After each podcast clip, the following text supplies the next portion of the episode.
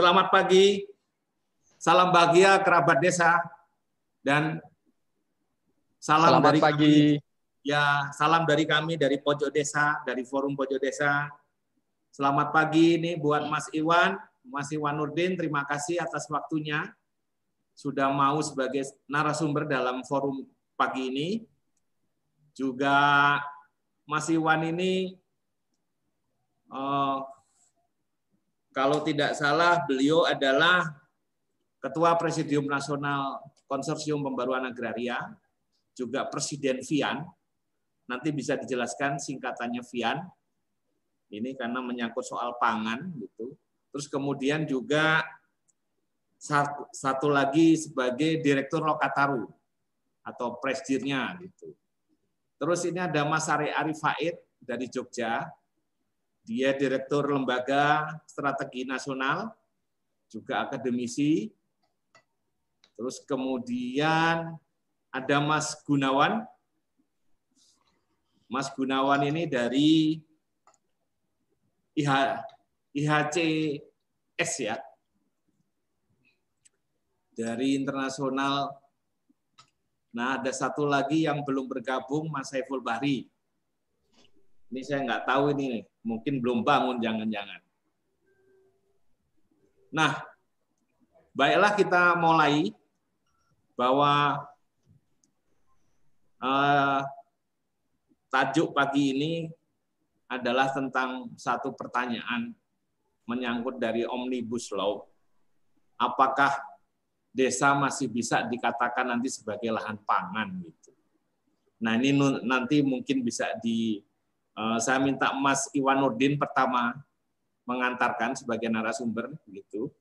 Nah, persoalannya adalah begini bahwa omnibus itu kurang lebih merevisi atau mengotak sekitar 79 undang-undang termasuk undang-undang yang penting di sektor pangan gitu ya. Jadi eh, kita melihat bahwa persoalan-persoalan di sini proteksi juga terhadap pangan di Indonesia juga terbuka.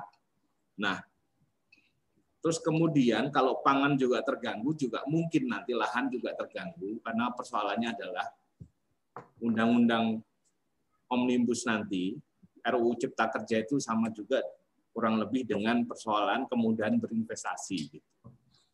Hmm. Munculnya persoalan-persoalan penguasaan HGU sampai 90 tahun, terus kemudian eh, korporos uh, izin-izin korporasi yang dimudahkan untuk uh, menyangkut lahan-lahan termasuk di desa. Nah, ini yang kemudian jadi satu pertanyaan untuk kita gitu. Ke depan jika undang-undang disahkan ini apakah lahan di desa masih masih bisa eh, digunakan warga desa, petani desa, ataupun kemudian juga berubah gitu kemudian masuk investasi, masuk korporasi dan yang lain-lain gitu. Termasuk juga desa hutan. Desa hutan itu menurut catatan Kementerian Lingkungan Hidup dan Kehutanan itu ada 25 ribu. Jadi ada satu kontradiksi juga di sana mungkin Mas Gunawan, Mas Arif, Mas Iwan bahwa ada satu hal yang menyangkut eh, contohnya izin tentang eh, pengelolaan secara legal terhadap lahan, misalnya perhutanan sosial. Tapi kemudian kalau muncul dengan persoalan yang baru nanti, nah ini juga kemudian kontradiktif gitu loh. Nah, mungkin eh, seperti apa jelasnya, seperti apa detailnya, Pak Iwan bisa memulai paling pertama. Silakan Pak Iwan, langsung disambut. Selamat pagi Mas Gatot. Selamat pagi sahabat pojok desa dan salam bahagia kerabat desa senusantara. Selamat pagi Mas Arif, Bung Gunawan. Lama ini nggak berjumpa dengan Bung Gunawan ini sejak pandemi. Ya. Oke. Okay. Uh, eh, saya kira pembicaraan kita pagi ini nggak usah terlalu serius-serius lah Mas Gatot ya. Ya. Iya santai gitu.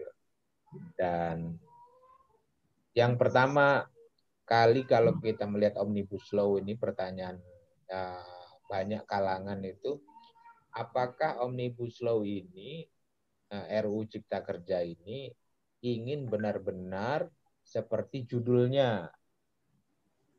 Ingin menciptakan banyak lapangan kerja. Karena kita tahu di Indonesia ini angka uh, penganggurannya juga tinggi. Kemudian uh, masyarakat pedesaan banyak melakukan migrasi ke perkotaan tidak semuanya bisa bekerja di sektor-sektor formal sehingga sektor informal menguasai perekonomian kita bahkan sampai ke luar negeri kan menjadi TKI di banyak tempat di pelosok-pelosok bumi ini.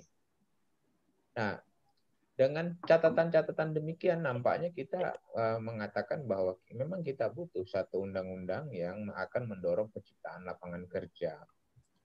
Lalu uh, diinformasikan pula kepada kita bahwa tengah terjadi relokasi besar-besaran industri dari Cina, dari Jepang, bahkan juga dari Amerika Serikat gitu ya. Uh, karena ada pertarungan dagang dengan Cina, jadi pabrik-pabrik Amerika Serikat juga ingin dipindahkan ke dari Cina gitu ya.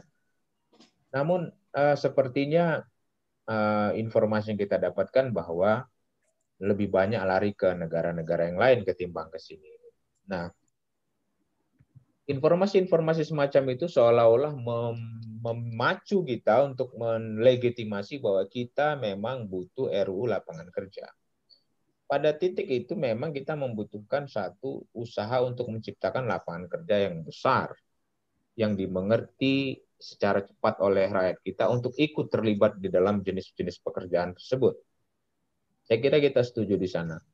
Namun setelah kita telisik di dalam RUU Cipta, Cipta Kerja ini, dia itu eh, lebih dominan kepada menciptakan kemudahan investasi, minim perlindungan kepada jenis-jenis usaha yang telah digeluti rakyat, terutama pertanian, kemudian minim perlindungan kepada buruh-buruh yang telah bekerja.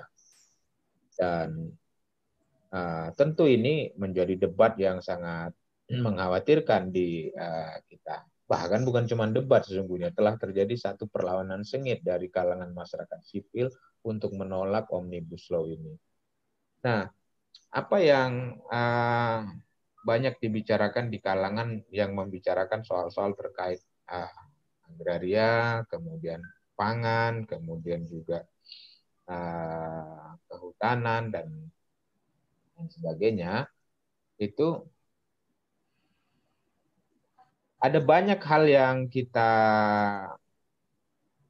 kritisi ya. Misalnya gini, undang-undang ini memangkas proses pengadaan tanah dari kawasan pertanian pangan yang sesungguhnya dilindungi oleh Undang-Undang 41 tahun 2009 tentang perlindungan lahan pertanian pangan berkelanjutan, eh, ketika hendak dikonversi itu dipermudah.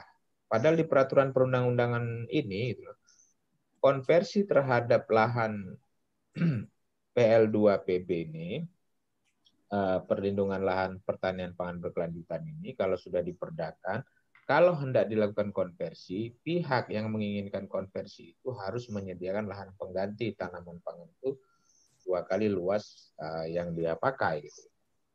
Nah, alih-alih diperkuat malah undang-undang ini mempermudah gitu.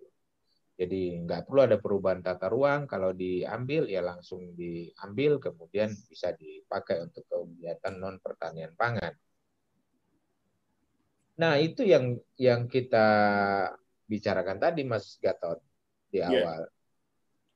Bagaimana implikasinya terhadap desa-desa? Masih adakah desa-desa kelak yang itu akan uh, menjadi basis uh, pangan kita di Nusantara ini? Sesungguhnya masalah-masalah pertanian pangan kita itu kan kompleks ya. Yang pertama, kenapa lahan-lahan kita itu mudah dikonversi oleh petani sendiri ke lahan-lahan menuju lahan-lahan yang non pertanian pangan. Satu, karena lahan-lahannya kecil, kemudian ketika petani melakukan usaha pertanian di lahan cenderung kecil, maka keuntungan atau hasil yang didapatkan tidak seberapa dan memudahkan dia melakukan konversi. Nah, misalnya ketika dibagi waris, lahan-lahannya menjadi kecil, uh, terus melanjutkan sistem sawah, susah ya akhirnya dijual untuk mengganti profesi. Misalnya. Yang kedua, karena ada ini dari internal uh, pertanian kita ya, bahwa setiap saat nilai tukar pertanian kita itu sungguhnya nah, bergerak banyak sehingga hasil dari pendapatan petani kita dengan lahan kecil juga uh, tidak meningkat secara signifikan. Akhirnya memudahkan lagi kepada konversi. Nah, masalah-masalah tersebut makin dipermudah oleh satu desakan eksternalnya, ya ini ingin mengkonversi lahan-lahan pertanian untuk kebutuhan-kebutuhan non pertanian. Jadi saya kira satu ancamannya di sana. Nah, jadi mempermudah itu di tengah situasi ekonomi nasional kita yang memang tidak terlalu peduli dengan pertanian. Namun ada ada tambahan lagi di omnibus law ini, yaitu omnibus law ini uh, akan memudahkan masya uh, apa pemerintah kita itu melakukan impor pangan. Jadi dia uh, berhadap-hadapan dengan memudahkan konversi, bukan berhadap-hadapan ya, mendorong memudahkan konversi lahan pertanian, lalu juga mendorong kemudahan impor pangan. Nah kalau problemnya demikian, maka uh, tentu ada masalah di cadangan tenaga kerja yang telah disediakan di pedesaan itu yang terancam karena konversi lahan, yang terancam juga karena impor pangan yang besar-besaran, kemudian mereka secara terpaksa akan keluar dari lingkaran pertanian, tenaga kerja pertanian, dan memudahkan kembali apa yang disebut dengan upah murah yang terjadi di perkotaan. Logiknya kan simpel aja. Ketika uh, tentara cadangan buruh dari pedesaan atau dari perkotaan itu semakin banyak, maka daya tawar mereka semakin lemah dan uh, upah murah itu akan mudah diterapkan. Upah murah satu fondasi besarnya itu adalah pangan murah. Pangan murah itu nggak peduli dari siapa pun, dari impor, dari uh, impor yang mungkin itu adalah mensubsidi dari petani-petani di luar negeri sana dan lain sebagainya. Nah, ini uh, mungkin yang akan banyak dialami petani-petani di Jawa, Bali, Lampung, dan lain sebagainya. Bagaimana di tempat-tempat yang lain? Kita tahu bahwa ada usaha untuk menjadikan pertanian kita itu bukan petani faktor produksinya, tetapi perusahaan pertanian pangan. Gitu. Itulah yang didorong food estate. Ya uh, pernah diuji coba di Merauke namun kurang berhasil dan sekarang sedang diuji coba di uh, Kalimantan gitu. Hmm. dan ada usaha-usaha sistematis bagaimana uh, produsen pangan kita itu berubah dari petani menjadi uh, dari petani menjadi perusahaan pangan. Karena itu ada dorongan agar ada HGU 90 tahun itu Nah, HGU 90 tahun ini bisa tercipta itu kan karena ada satu pandangan gitu ya bahwa uh, memberi hak atas tanah uh, langsung 90 tahun itu sesungguhnya memberi kepastian hukum bagi uh, investor yang hendak masuk dan perlindungan yang lainnya. Namun masalahnya itu adalah bahkan pemerintah kalau mau banding-bandingkan ya, bahkan pemerintah kolonial saja itu memberi hak jangka waktunya 75 tahun. Kita ini baru 75 tahun merdeka loh. Artinya kalau kita melanggen gunakan hak ERPA eh, agraris wet 1870 itu yang diberi tahun 1945 itu baru berakhir sekarang kalau diterapkan. Nah, kalau 90 tahun berapa? Angka harapan hidup kita itu kan sekitar 7, 70 tahun kurang ya. Artinya tiga generasi kita memberi satu hak atas tanah kepada investor dengan luasan yang demikian besarnya selama 90 tahun. Tentu ini uh, khawatirkan. Meskipun sesungguhnya pasal 12 dan 13 Undang-Undang Pokok Agraria kita itu mengatakan bahwa hak atas tanah itu lapangan usaha hak yang diberikan hak atas tanah itu diprioritaskan kepada lapangan usaha bersama alias koperasi dan mencegah uh, penghisapan manusia atas manusia dan monopoli tanah. Tapi kan ini nggak berlaku pasal 12 dan 13.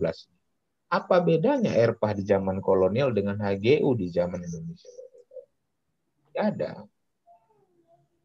Jadi uh, saya secara pribadi akan setuju bilang bahwa HGU 90 tahun, fine. Tapi untuk koperasi petani ya, tetapi untuk badan usaha milik desa ya, tetapi untuk badan usaha milik masyarakat adat ya gitu. Bentuknya koperasi. Lalu fakultas pertanian kita, orang-orang uh, terdidik lainnya yang punya kemampuan manajemen, perbankan kita support mereka menjadi satu badan usaha yang benar-benar dimiliki oleh uh, perpaduan antara dunia akademik, praktisi, dan masyarakat adat, masyarakat desa. Fine, kita nggak ada masalah dengan jangka waktu itu, gitu. karena memang untuk itu. Tetapi yang sedang dibahas ini adalah 90 tahun yang sama dengan Deli Maskapai di Sumatera Timur dulu, yang menggunakan itu untuk tembakau, atau perusahaan-perusahaan yang sekarang meng, eh, perusahaan sawit itu dengan jangka waktu yang 90 hmm. tahun. Hmm. Eh, saya ilustrasikan ya, bahkan kita baru 75 tahun merdeka.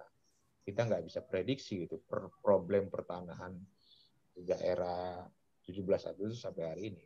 Bagaimana mungkin kita bisa memberi satu uh, hak atas tanah yang 90 tahun. Selanjutnya yang soal uh, ini kan tidak terhubung antara rencana bagaimana membangun desa yang telah didorong oleh undang-undang desa, bagaimana membangun pertanian, bagaimana membangun pangan, dan petani tentunya ya, membangun pertanian belum tentu membangun petani. Itu ke dalam satu sistem hukum agraria yang baik, ke dalam sistem dorongan keuangan yang baik, yang inklusif, lalu terkoneksi dengan uh, rencana pembangunan nasional. Ini yang menurut saya, uh, Mas Gatot, yeah. kalau undang-undang ini taruhlah terus dibahas dan uh, akan disahkan, berpotensi banyak sekali masyarakat sipil yang akan membawanya ke Mahkamah Konstitusi dan keyakinan saya banyak yang akan dibatalkan. Kenapa? Karena eh, bagaimanapun ya, eh, nggak bisa membuat anarki investasi dan anarki modal sedemikian rupa. Eh, masih banyak lah orang yang akan secara waras mengatakan bahwa HGU 90 tahun gila-gilaan. Mahkamah Konstitusi yang lalu sudah membatalkan di Undang-Undang Penanaman Modal. Kemudian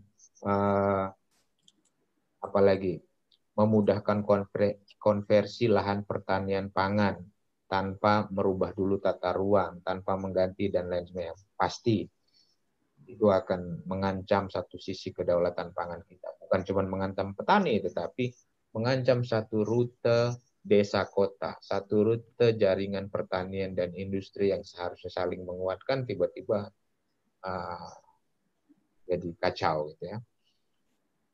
Dan banyak hal dari soal-soal demikian ini, saya kira ya, DPR harus memahami bahwa uh, kalau terus dilanjutkan hal-hal yang sifatnya sangat strategis semacam ini, dibawa ke unsur liberalisasi, dibawa ke unsur privatisasi, dan dibawa kepada unsur-unsur uh, di mana deregulasi hanya diarahkan kepada kemudahan bagi investor masuk tanpa perlindungan kepada masyarakat sosial di sekitarnya, justru akan menyebabkan satu ketidakstabilan dalam logika pembangunan yang uh, sifatnya lebih jangka panjang.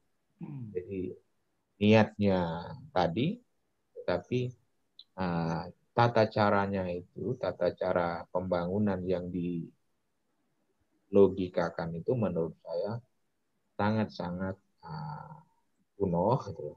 sangat-sangat ketinggalan zaman, tidak mengarahkan kepada satu rencana pembangunan nasional yang uh, benar-benar mengarahkan kepada apa yang di, kita cita-citakan, yaitu keadilan sosial bagi seluruh rakyat. Saya kira itu Mas Gatot pengantar saya untuk soal-soal ini. Ya. Ya Mas Iwan, terima kasih banyak. Tadi ada saya yang saya, sedikit saya catat yang berhubungan sama desa. Hmm. Karena setelah ini saya mau ke Mas Arief gitu. Tapi sebelumnya saya ucapkan selamat pagi buat teman-teman yang sudah bergabung. Salam bahagia kerabat desa Nusantara. Selamat bergabung Mas Mugiono, Pak Joko, Pugu, Pak Andreas Jojon, dan yang lainnya. Nah, tadi menarik apa yang dipaparkan eh, sama Mas Iwan. Tapi ini yang sedikit menyangkut soal desa ini adalah sepertinya sebuah ancaman gitu loh. Artinya begini, ada persoalan nantinya korporasi yang masuk, ada satu konversi lahan di mana petani di desa lahannya sudah sempit, kemudian dikonversi, ada korporasi yang masuk untuk penguasaan lahan. Nah, kemudian ancaman untuk desa itu kan artinya ancaman kemiskinan gitu loh. Kemiskinan yang terus akan panjang gitu. Karena apa? Salah satu upaya untuk memerangi kemiskinan kan juga lahan gitu loh. Tapi hmm. begitu mudahnya orang mengkonversi, terus kemudian nggak ada kaidahnya juga dengan persoalan tata ruang gitu, begitu saja. Nah, ini ancaman Mas Arif gitu. Kita mau bicara soal kedaulatan desa, desa yang berdaulat, tapi ini jadi muncul banyak ancaman. Satu, dengan kemudahan-kemudahan tadi, investasi, kemudian perizinan, kemudian dia bisa menyerobot lahan-lahan di desa, korporasi yang masuk gitu terkecuali tadi satu dengan catatan menurut Mas Iwan. Kalau memang HGU 90 tahun itu untuk BUMDes, untuk koperasi petani, untuk fakultas pertanian dan yang lain oke okay, gitu. Artinya kita masih ada satu kemandirian gitu. Nah, tadi persoalan-persoalan tadi ketika petani nggak menjadi tuan, tentu yang ada adalah dia sebagai buruh lagi, kemiskinan lagi, upah yang murah, lahan yang sempit, dan salah satu nanti pangan yang murah. Nah, ya pangan yang murah pun bukan dari petani, mungkin dari impor gitu. Nah, begitu besar ancaman untuk desa Mas Arief. Kira-kira menurut Mas Arief gimana nih gitu? Karena kedaulatan kita, perjuangan kedaulatan untuk desa jadi bisa lebih berat gitu. Monggo Mas Arief, gimana kira-kira tanggapannya? Langsung. Baik, terima kasih Pak Gatot. Uh, salam bahagia kerabat desa senusantara. Uh, saya mungkin memulai dari uh, anatomi ya dari RUU ini.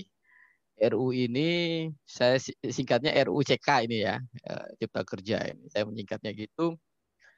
Uh, saya membacanya itu tiga hari tiga malam mempelajari undang-undang ini dengan ribuan halaman. Dia dia melabrak beberapa undang-undang yang kemudian tanpa publik mengetahui sebenarnya undang undang-undang apa saja. Ini kan satu ada miss di hadapan seluruh publik. Sesungguhnya undang-undang cipta kerja ini sebenarnya dia mengoptasi beberapa undang-undang ini sebenarnya ini kan publik tidak tahu gitu ya. Dan saya kira saya yakin kita punya di sini itu kan nggak tahu juga gitu. Nah saya setelah di, diminta oleh Pak Gatot untuk Eh, sebagai salah satu narasumber di eh, acara ini, saya akhirnya belajar mendalami, tetapi dengan perspektif saya sebagai uh, orang yang bergerak di desa ya. Uh, saya mencoba desa sebagai pisau analisa membaca anatomi RUU Cipta Kerja ini. Nah, uh, research question rumusan pertama pertanyaan yang bisa diajukan sebenarnya RUU Cipta Kerja ini untuk siapa sih sebenarnya? Untuk investor kah? Betulkah untuk masyarakat para pencari kerja? untuk pemerintah kah, untuk korporasi kah, atau untuk desa? Ya, ini ini pertanyaan karena lihat di klausul awal itu sangat normatif menjelaskan bahwa eh, undang-undang ini dalam rangka mewujudkan masyarakat Indonesia konsepnya welfare state ya. Tetapi benang merahnya di dalam welfare state ini adalah yang digerakkan oleh korporasi. Nah, ini yang berbahaya. Catatan pertama ketika uh, pertanyaan adalah undang-undang itu siapa gitu ya. Undang-undang ini by design oleh state tetapi uh, penerima manfaatnya adalah korporasi, market sebenarnya gitu ya. Jadi bukan civil society-nya. Jadi kalau dalam gambaran relasi state, korporasi dan uh, civil society ini adalah ini terjadi uh, apa kolaborasi dan konsinasi yang epik antara state dan korporasi uh, bagaimana melalui sebuah rancangan undang-undang yang kalau besok ini diketuk dia sudah menjadi sangat konstitusional saya kira bagaimana meng, apa, mengkooptasi sebenarnya soal hak-hak uh, masyarakat desa ya nanti kita akan lihat uh, satu persatu bagaimana undang-undang ini uh, bicara mengkooptasi uh, desa ya nah pertanyaan yang kedua adalah yang bisa kita uh, telusuri adalah soal apakah betul ya uh, ekspektasi dari undang-undang ini dalam rangka uh, membuka ruang ya bagi masyarakat Indonesia agar punya lapangan pekerjaan. Nah, ini pertanyaan pasal saya kira di ketentuan umum dari RUU ini uh, sangat normatif dan karet saya kira karena di sana bicara soal bagaimana menyerap tenaga kerja seluas-luasnya eh, diajak masyarakat untuk eh, ikut bersaing secara kompetitif di era globalisasi dan pasar bebas hari ini.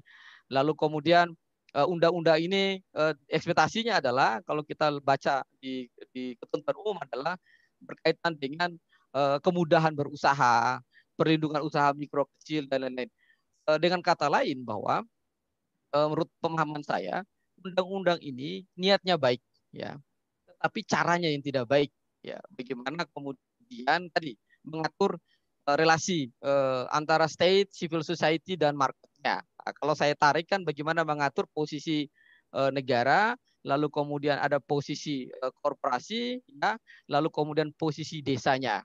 Nah jadi di dalam uh, kalau kita lihat narasi ekspektasi besar dari RUU, RUU Cipta Kerja ini uh, desa itu eh, dalam tanda petik tidak dianggap sebagai bagian dari sebuah kekuatan dari negara ini dalam rangka dia berpartisipasi bagaimana membuka lapangan pekerjaan. Jadi tidak mampu negara lalu kemudian disikat ya bahwa oh ya, sebenarnya begini.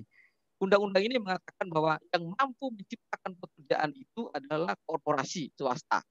Ya, negara harus membuka karpet merah eh, bagi para korporasi untuk melakukan investasi dan penguasaan lahan di desa-desa itu. Dan desa itu hanya sebagai tukang dalam posisinya adalah petani, nelayan, buruh, apa pun. Hanya sebagai tukang. Tukang apa? Ya, petani hanya sebagai tukang cocok tanamnya. Anak-anak muda penganggur hanya sebagai buruh nanti apakah buruh di kelapa sawit, buruh di karet, buruh di apa pun kayak gitu. Kenapa? Di dalam undang-undang ini tidak ada satupun klausul yang menyebutkan bahwa posisi kewenangan desa dalam hal pemanfaatan tanah dan ruang atau hak ulayat desa tadi itu itu dilabrak dengan cara apa? Mengkondisikan rencana tata ruangnya. Nah, nanti kita lihat di dalam klausul lain eh, RUU ini kita akan melihat soal uh, anatominya ya. Jadi di sini dikatakan saya baca sedikit di dalam biar uh, tidak tidak keliru nanti di dalam RU ini disebutkan bahwa cipta kerja adalah upaya penciptaan kerja melalui usaha kemudahan, perlindungan, pemberdayaan usaha mikro. Ini saya bilang ini niatnya baik, ya. Tetapi ada ada ada uh, apa narasi yang yang yang cukup mencengangkan yaitu di sana bahwa investasi itu semua dikendalikan oleh pemerintah pusat. Nah, kita lihat di undang-undang kalau kita baca tentang undang-undang 25 tentang sistem perencanaan pembangunan nasional ya, eh, SPPN itu ada empat pendekatan pembangunan kita ya dengan bottom planning tadi kemudian eh, dari bawah ke atas teknokrasi politik eh, partisipasi keluar lalu kalau ditarik di dalam eh, klausul undang-undang 23 tentang pemerintahan daerah lihat soal urusannya ya pemerintah pusat di dalam undang-undang 23 itu ada urusan absolut, ada urusan kongruen. Urusan absolut ini ya, pertahanan keamanan, militer, fisikal, moneter, hubungan luar negeri, agama itu masih dimiliki pemerintah pusat. Nah, di Undang-Undang Cipta Kerja ini ada hal yang mengerikan dalam menurut saya ini menjadi kekuatan piramid ini besok ini berbalik saya kira jadi bukan lagi uh, piramid yang sama siku tadi state ya posisi di atasnya ini hubungannya dengan kooperasi sangat dekat sekali. Nah, desa ini kembali dalam residu. Ini urusan soal penguasaan lahan dan aset, ya, apalagi lahan pertanian, lahan perkebunan, ya. Uh, kemudian karena uh, di dalam Undang-Undang tentang Perencanaan Pembangunan Nasional 25 mengatakan begini. Kepala daerah terpilih eh, eh karena sebentar lagi kita mau mau pemilihan kepala daerah. Di sana dikatakan kepala daerah terpilih enam bulan setelah terpilih pelantik ya dia harus menyusun visi misinya. Sorry, menyusun RPJMD-nya berdasarkan visi misi. Nah, di sana dikatakan kepala daerah dalam hal menyusun RPJMD-nya dikatakan wajib yang menyesuaikan membuka yang namanya dokumen rencana tata ruang wilayah nasional, rencana tata ruang wilayah daerah yang di dalam RUK ini, CK ini uh, terjadi proses pengkondisian terhadap eh, undang-undang tentang uh, tata ruang ya. Jadi saya mengajak kita berimajinasi menarik. Jadi ini bukan semata-mata soal investasi, tetapi ada domain politik yang diliberalisasi yang luar biasa.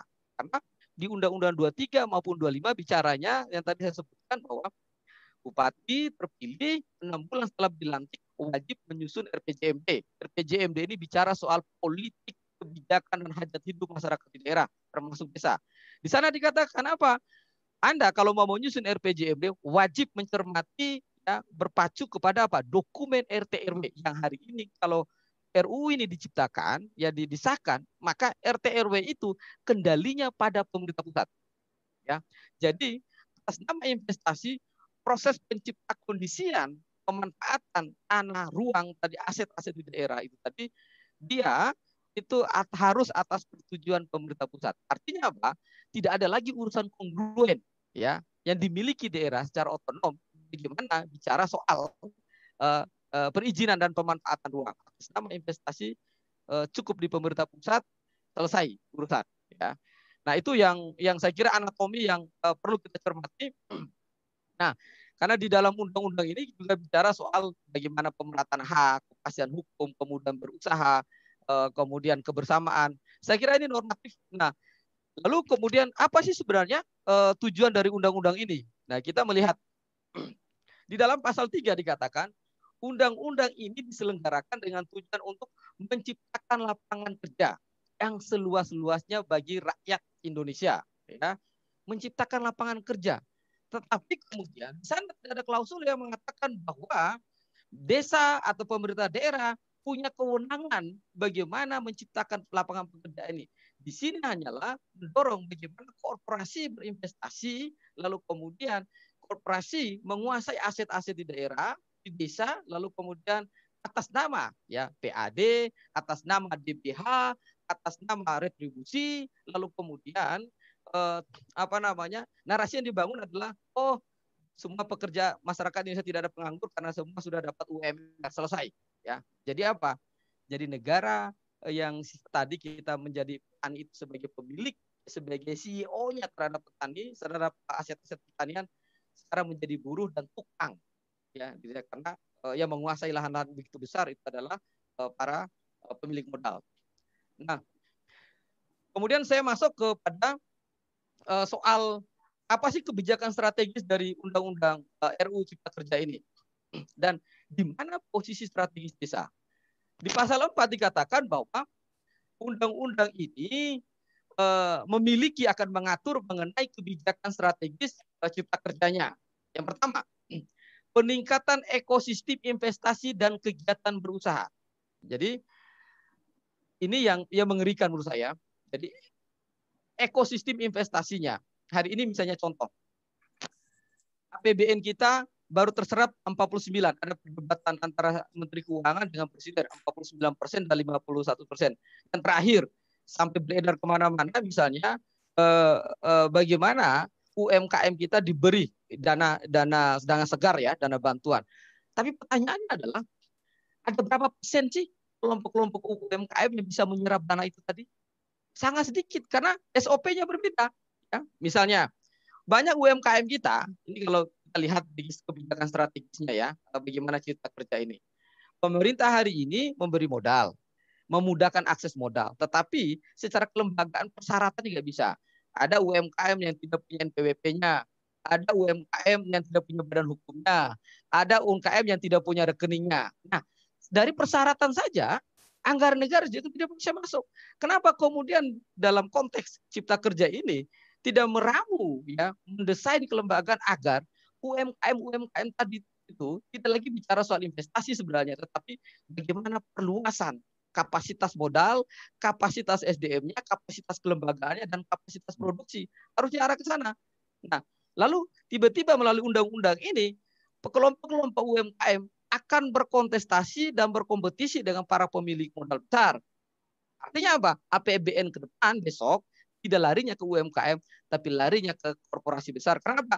Secara kelembagaan mereka lebih siap, secara kapasitas mereka lebih siap. Ya, ini yang yang yang harus kita cermati eh, bagaimana implementasi dari eh, RUU Cipta Kerja ini.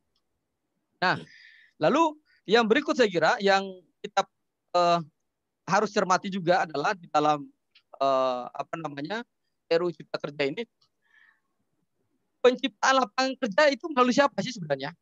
Ya. Satu, di sana dikatakan strateginya adalah dilakukan oleh pemerintah penyederhanaan perizinan berusaha.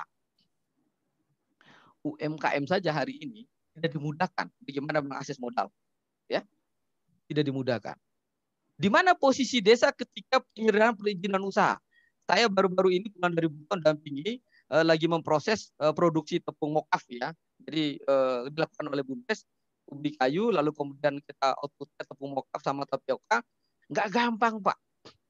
Nggak gampang sekali.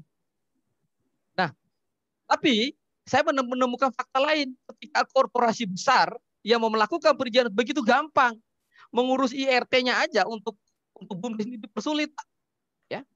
Lalu tetapi bagi korporasi karpet merah gitu. Nah harusnya Clearkan dulu urusan-urusan seperti ini. Lalu persyaratan investasi. Di RUU ini tidak ada klausul yang menyatakan melibatkan pemerintah desa kalau itu menggunakan aset dan lahan bisa. Ya. Saya sudah baca ada 100 sekian 180-an halaman undang-undang ini lalu kemudian ketika bicara soal persyaratan investasi ya eh, hak-hak masyarakat adat, hak ulayat ya yang penguasaan lahan desa hanya cukup menyetujui itu karena kewenangannya ada pada pemerintah pusat. Lalu kemudian kemudian berusaha.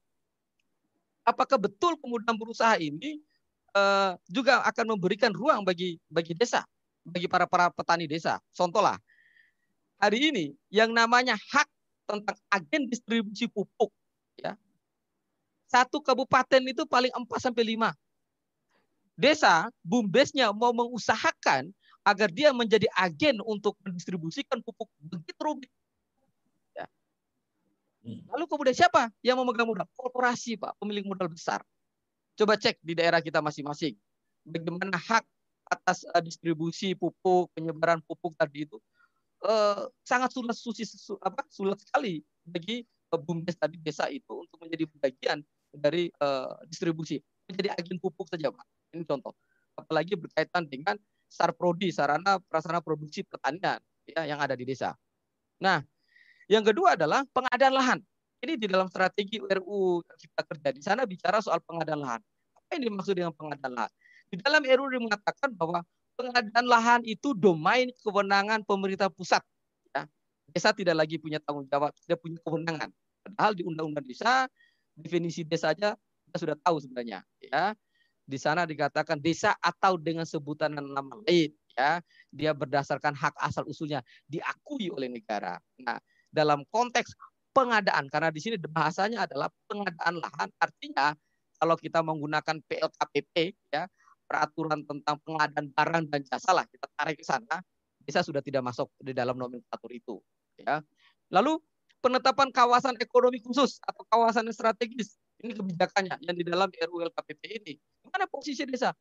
Desa tidak punya domain dalam menetapkan yang namanya PSN, PSD atau KSN. PSN itu eh, program strategis nasional diawali dengan penetapan KSN kawasan strategi nasional. Kita lihat sederhana kasus di Borobudur ya di Magelang misalnya. Desa-desa itu miskin di daerah dekat pembitanya kawasan strategis nasional.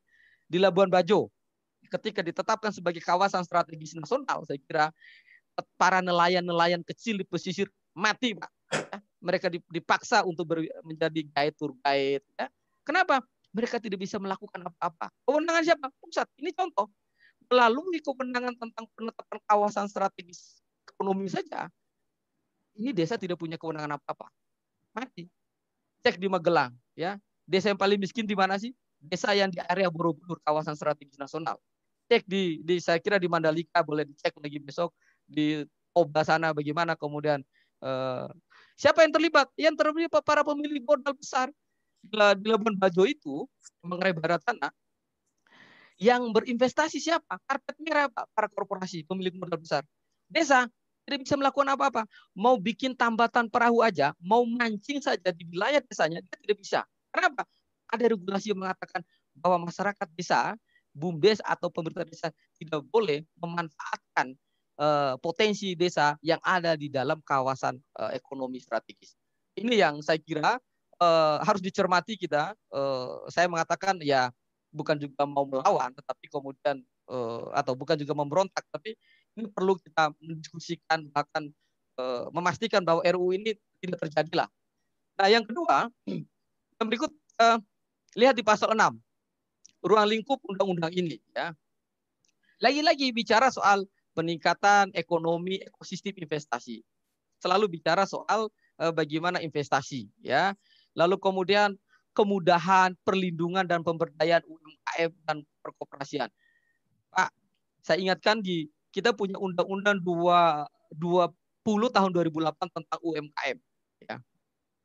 Kita sudah puluhan tahun ini. Tapi kemudian kenapa pemerintah ini kalau mau mau ekstrim pertanyaannya, kenapa pemerintah tidak menggunakan undang-undang 20 2008 tentang UMKM tadi bagaimana memberikan perlindungan kepada UMKM?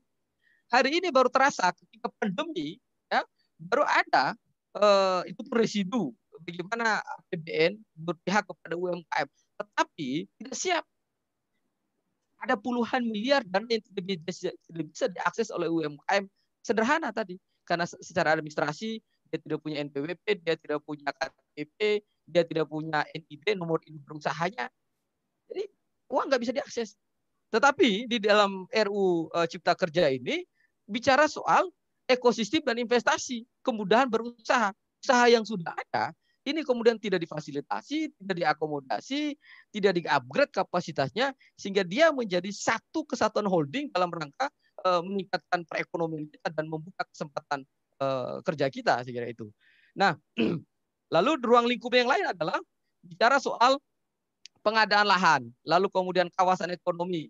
Nah, yang menarik di poin H di pasal 6, investasi pemerintah pusat dan percepatan proyek strategis nasional. Lagi-lagi domainnya adalah ada pada pemerintah pusat. Maka ya tidak heran eh, gimana ampuhnya kekuatan seorang eh, Pak Luhut misalnya ya.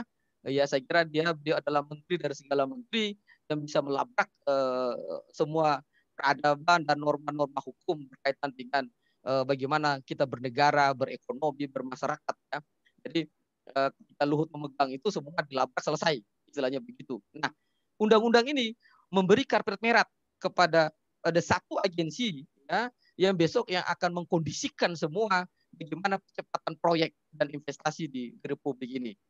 Nah, mohon maaf ini agak panjang saya karena uh, saya menyediakan bahan setelah saya membaca uh, ya. anatomi ya uh, secara keseluruhan undang-undang ini. Ya, yang berikut adalah peningkatan uh, ekosistem investasi dalam kegiatan berusaha. Nah, saya tidak menemukan di dalam undang-undang ini membicarakan bagaimana posisi ini desa dalam rangka di sini kan desa dalam undang-undang itu bicara soal eh, bagaimana berekonomi desa itu melalui badan usaha milik desanya.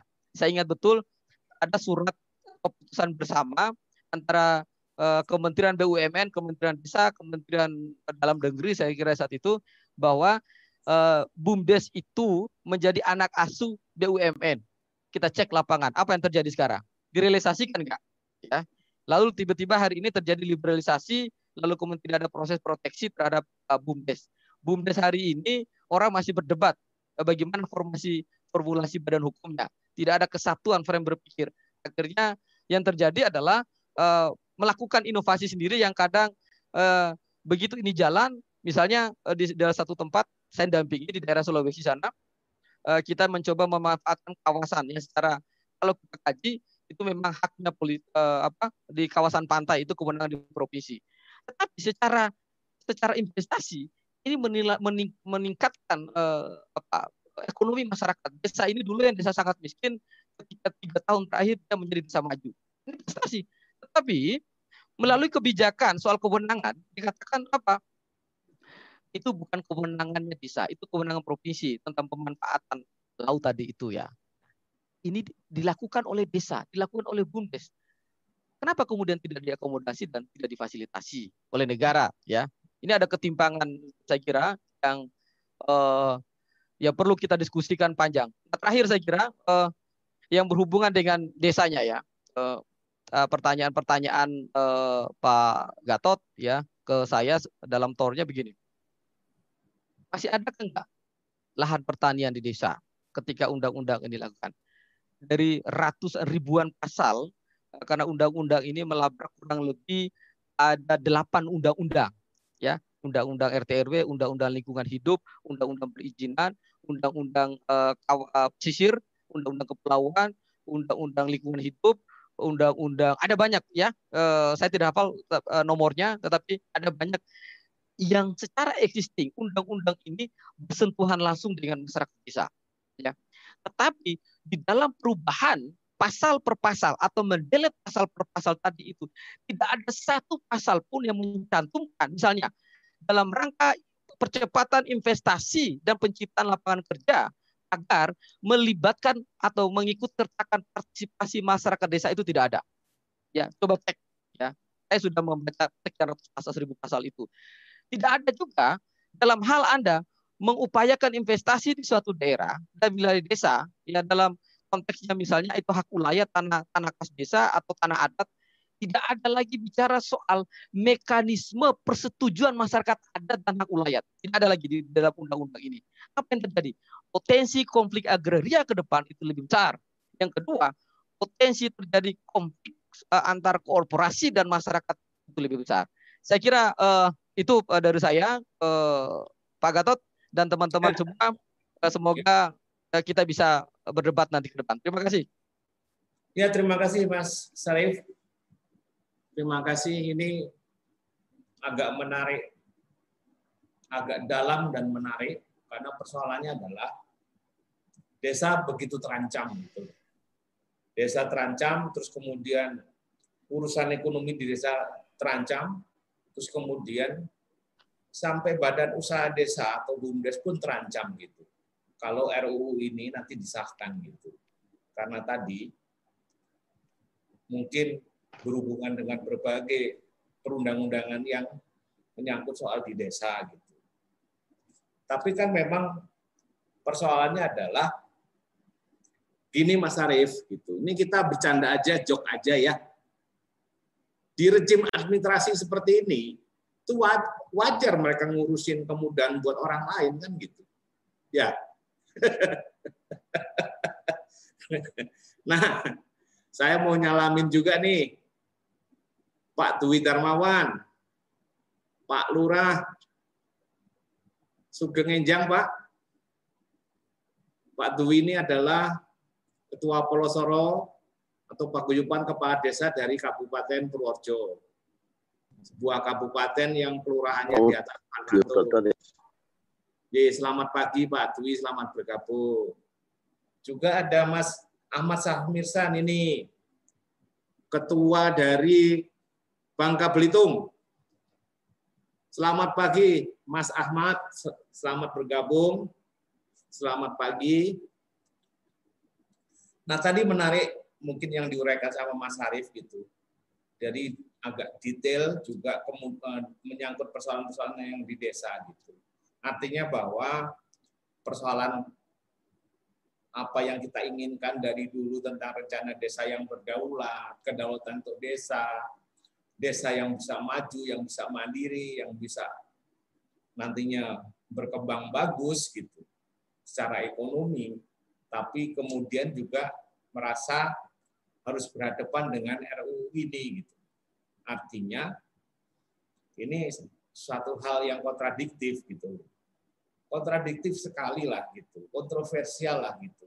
Karena penggiringan-penggiringan investasi masuk ke desa juga tidak melibatkan orang desa, terus termasuk kerjasama seperti itu. Nah, mungkin kita coba kita tanyakan yang lebih detail ke Bung Gunawan, Mas Gunawan, bagaimana sih Mas Gun gitu.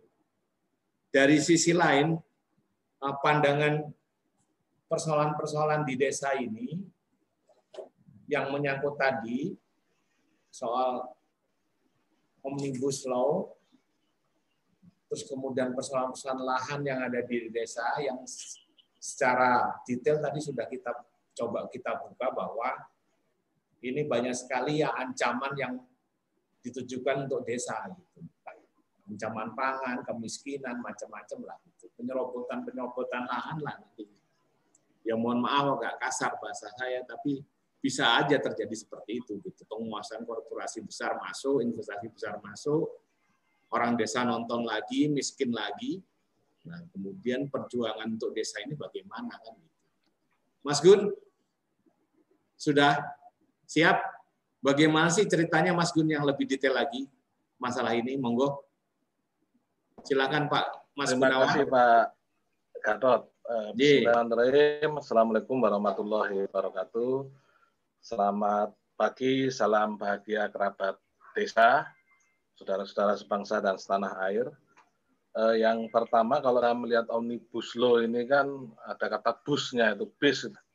Itu yang pertama dia adalah besar. Gitu besar karena isinya uh, ada sekitar 70-an lebih undang-undang dan satu draft RUU RUU pertanahan itu tadi yang sudah diulas diulas oleh Bung Iwan ya soal HGU eh, 90 tahun gitu. Yang pertama. Kemudian yang kedua ternyata di luar bis besar tadi Omnibus Law ini juga uh, memerintahkan ada bis-bis kecil yang itu yaitu ada banyak perintah nanti akan diatur di PP, banyak diatur di PP. Nah, menurut saya ini justru eh, maunya eh, apa memperpendek mekanisme hukum, tapi justru akan eh, memperpanjang itu eh, secara eh, gambaran isinya gitu. Nah, kemudian kalau masuk ke lebihannya lagi, yang menarik adalah ternyata Ibu ini juga Eh, mengadakan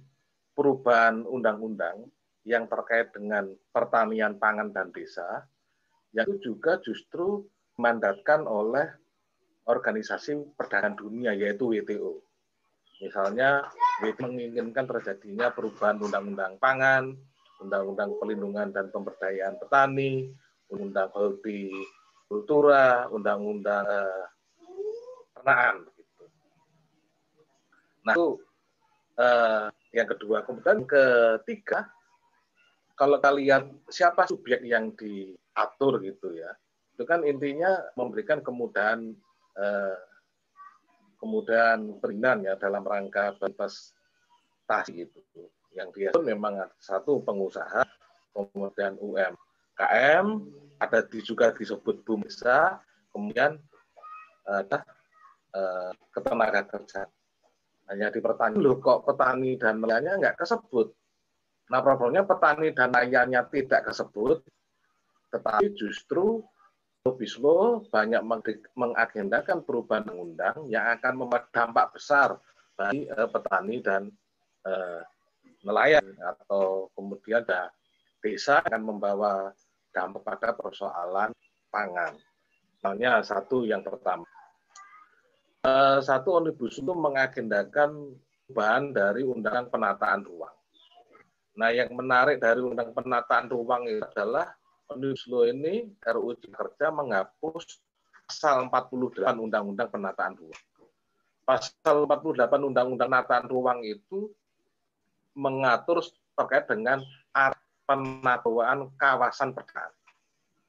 Yang pertama Undang-Undang Penataan Ruang kan menyebut kawasan pedesaan adalah gitu. di Undang-Undang Desa ada sama kawasan pedesaan adalah. Kemudian fungsi kawasan pedesaan adalah sama juga di Undang-Undang Desa. Tapi Undang-Undang Desa itu dia tidak mengakomodir arah penata kawasan pedesaan. Padahal apa yang penting di arah penata kawasan pedesaan?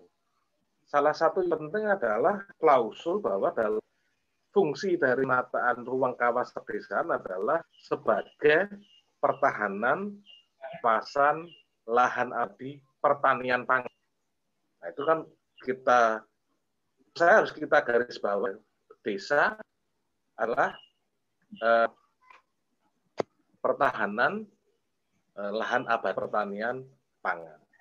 Karena apa? Karena kalau hanya mengatur, mengacu kepada misalnya eh, fungsi kawasan pedesaan misalnya, salah satu fungsi kawasan pedesaan itu ada eh, budidaya pertanian, kemudian sumber daya alam, kemudian pemukiman dan layak serta pemerintah.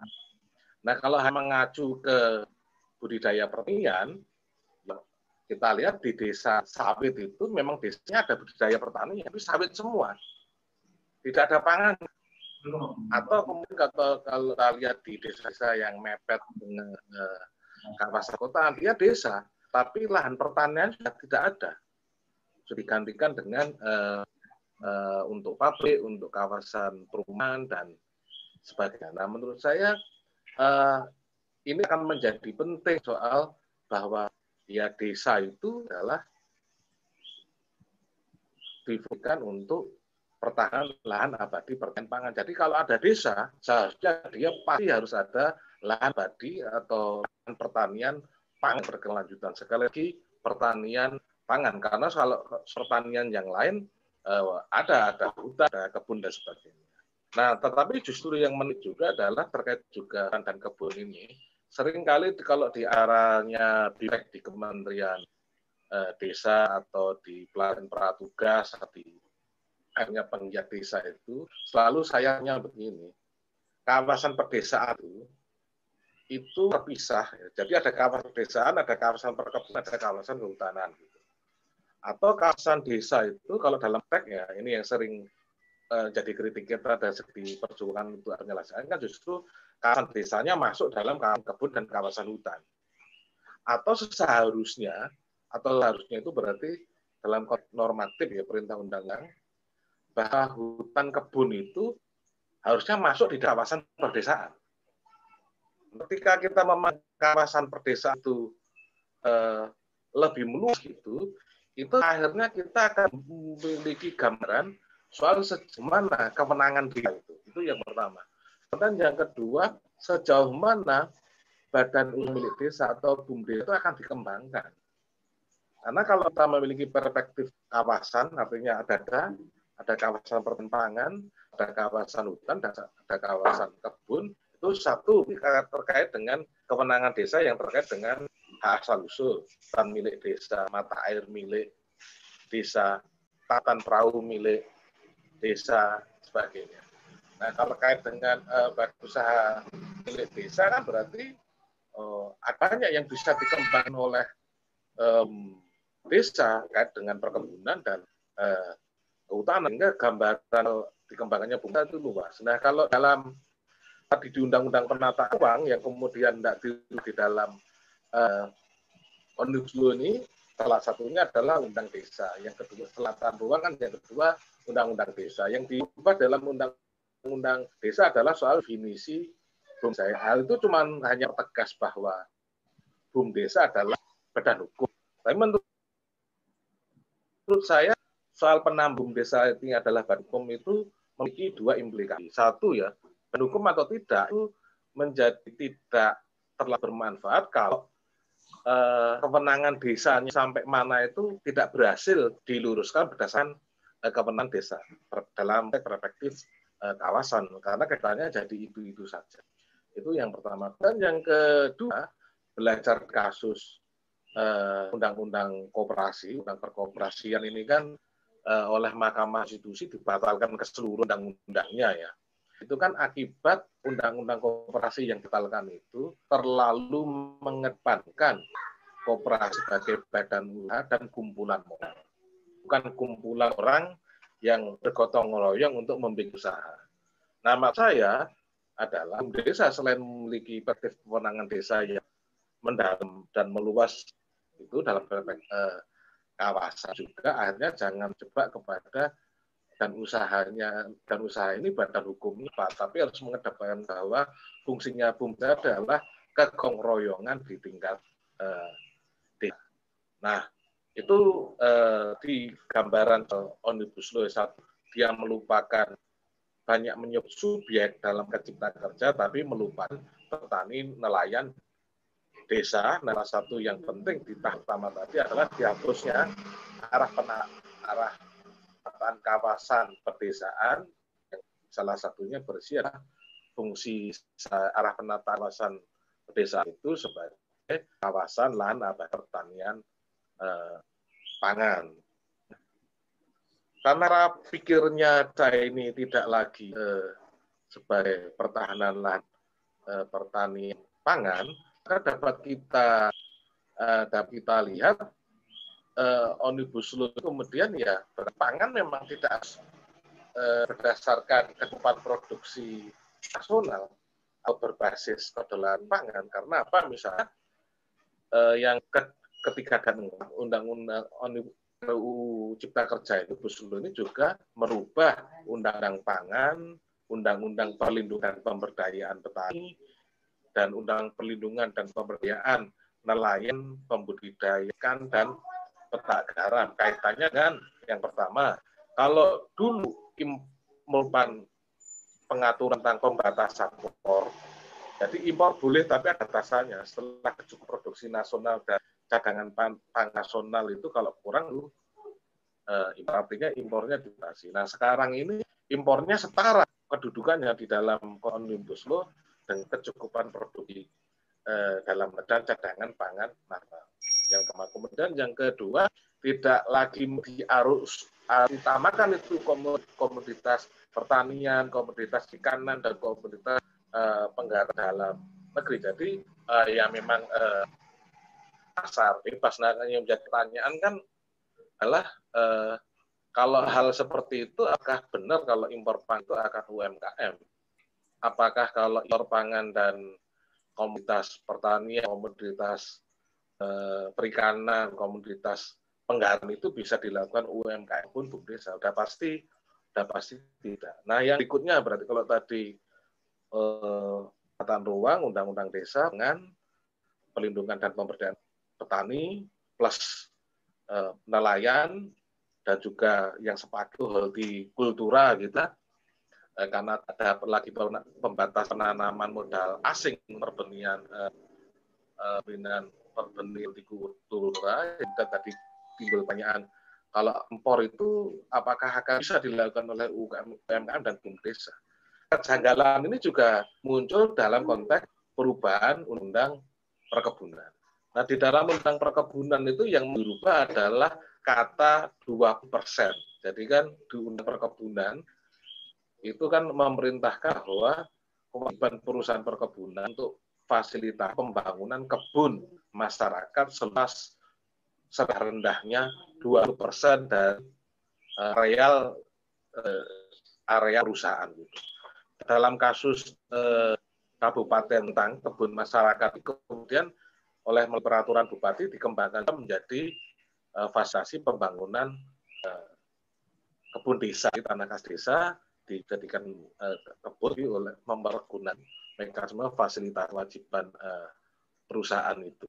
Nah, yang menarik timbul pertanyaan satu ya kalau kita mengacunya kepada impres uh, evaluasi penundaan perizinan perkebunan sawit yang kita kenal sebagai impres moratorium sawit kan mencerminkan investasi di perkebunan itu kan tinggi karena saking tinggi harus di stop dulu melalui evaluasi. Nah, tetapi kemudian kalau tinggi, kenapa diajukan perubahan di dalam omnibus law dalam rangka memberikan mudahan perizinan. Pertanyaan kedua adalah akan memfasilitasi masyarakat seluruh 20 persen dari harga perusahaan itu adalah salah satu hambatan terhadap investasi di perkebunan. Nah, menurut saya ternyata seharusnya tidak apa tidak satu pemerintah mengeluarkan beberapa regulasi yang terkait dengan perkebunan berkelanjutan masuk lebih khusus lagi perkebunan sawit berkelanjutan ada perpres tentang uh, sistem sertifikasi perkebunan sawit berkelanjutan ini atau ISPO yang sudah diturunkan jadi permentan aturan Menteri Pertanian so, ISPO kemudian ada rencana aksi sawit uh, berkelanjutan. Nah kemudian di dalam konteks uh, laku usaha perkebunan maupun di akademisi maupun di uh, organisasi perkebun ataupun lembaga suara masyarakat juga yang mendorong kelanjutan itu semuanya tadi regulasi dan uh, inisiatif lanjutan semuanya meletak adanya bahwa kewajiban kemitraan bagian dari keberlanjutan. Nah kan sebenarnya jadi pertanyaan kalau mau benar membuka uh, lapangan kerja, bukan UMKM, dan memperkuat desa kan harusnya dua persen itu tidak tidak diapa dua puluh persen pelakunya bisa eh, yang manfaatnya ya bisa rebun besar kemitraan pekebun sudaya bisa juga eh, bisa juga boom desa itu eh, contoh apa benar itu bisa di apa dilakukan UMKM maupun oleh oleh boom desa. Nah kemudian melanjutkan berikutnya adalah apa tindak lanjut dari uh, tebusan uh, arah uh, penataan ruang kawasan, uh, kawasan desaan ya sebagai kawasan lahan pertanian pangan itu omnibus law ini juga mengagendakan perubahan undang-undang pengelolaan lahan pertanian pangan berkelanjutan dan undang-undang sistem budaya pertanian berkelanjutan. Yang dirubah dari undang-undang ini sama.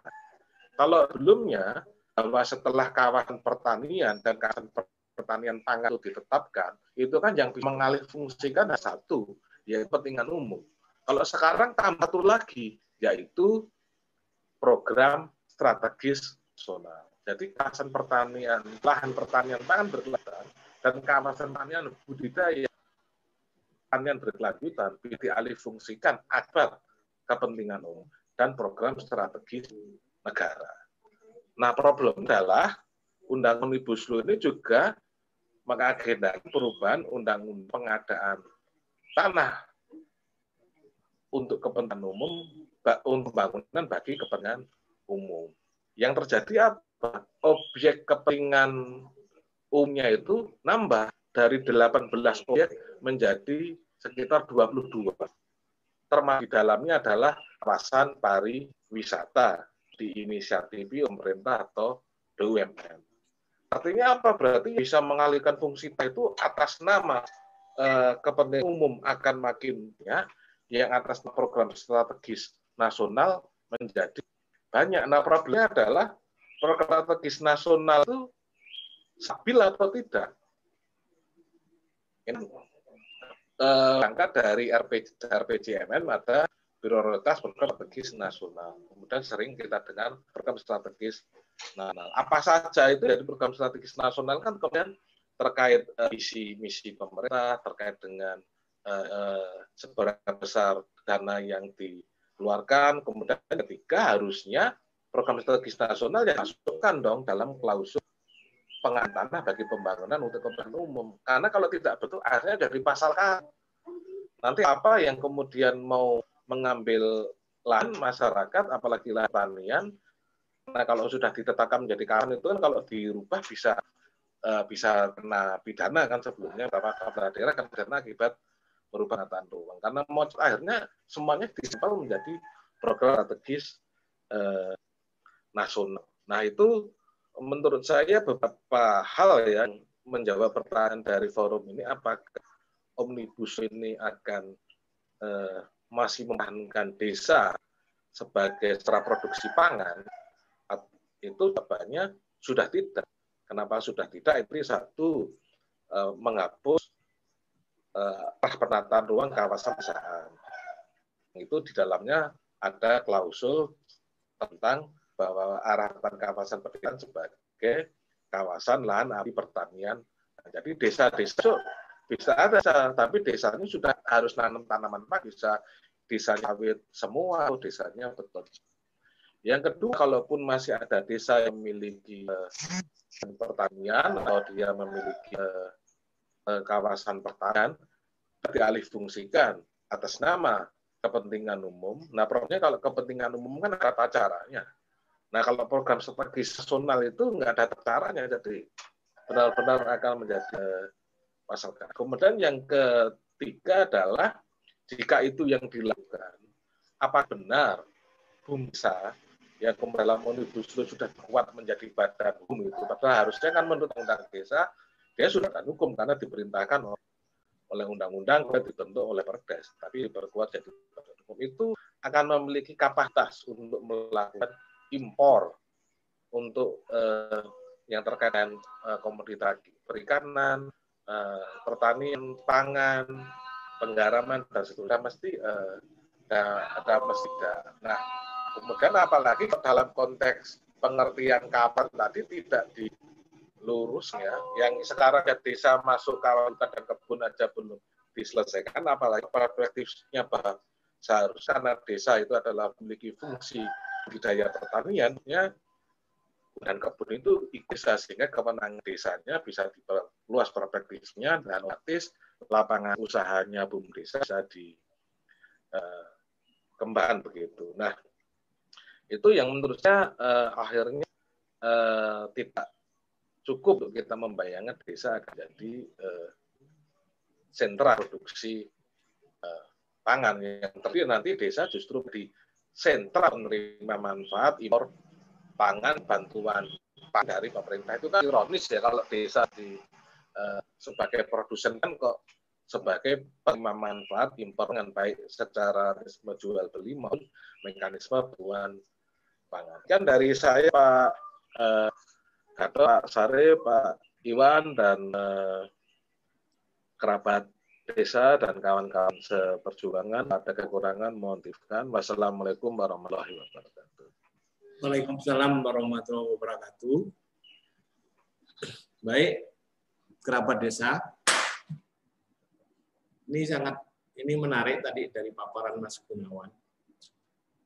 Artinya memperjelas memperjelas satu posisi bahwa dengan RU Omnibus nanti jadi undang-undang, artinya apakah desa masih bisa sebagai kawasan lahan pangan, ini bisa terjawab. Artinya tidak mungkin lagi kalau itu terjadi, karena tadi berbagai hal dari persoalan yang ada menyangkut berbagai undang-undang yang berhubungan dengan desa, dengan pangan, dengan petani, dengan nelayan, perkebunan, dan yang lain-lain itu hampir semuanya eh, dikoreksi dan kemudian ini juga menjadikan bahwa desa dalam posisi yang sangat sulit. Nah, kemudian juga masalah-masalah eh, badan usaha desa yang dikembangkan pun juga berhadapan dengan persoalan-persoalan yang akan datang seperti persoalan-persoalan investasi besar. Nah, yang menyangkut lahan juga juga menarik gitu. Karena tadi adanya penguasaan-penguasaan lahan, izin segala macam termasuk kemudian juga HGU yang sangat besar, terus kemudian dengan persoalan perkebunan tadi, lahan di desa nanti bisa diinvestasi oleh satu korporasi besar dengan satu Eh, komoditas yang tentunya ini mengakibatkan posisi desa dalam satu keadaan yang sulit. Nah, di sini ada sebelum kita bertanya jawab, di sini ada Pak Dwi, Pak Lu Pak Dwi, Pak Dwi Darmawan, beliau adalah kepala desa, juga ketua paguyuban kepala desa. Pak Dwi, bisa didengar saya? Mungkin saya mau dengar juga sedikit tanggapan Pak Dwi sebagai kepala desa dengan persoalan adanya omnibus ini gitu. Pak Dwi Darmawan, kalau mendengar, ini cuma saya lihat bangkunya saja. Nah, ini menarik gitu. Karena persoalannya adalah eh, semua dihadapkan dengan sebuah kontroversi yang besar gitu. Persoalan-persoalan di desa, eh, persoalan kelangsungan ekonomi desa, persoalan yang paling penting lahan, pertanian, nelayan semuanya, kemudian menjadikan desa dalam satu posisi yang terancam. Nah, mungkin kalau nanti sembari kita menunggu Pak Dwi, mungkin ada teman-teman yang mau bertanya terhadap para narasumber. Silahkan. Uh, Mas Iwan, Pak Gun, dan Mas Arief.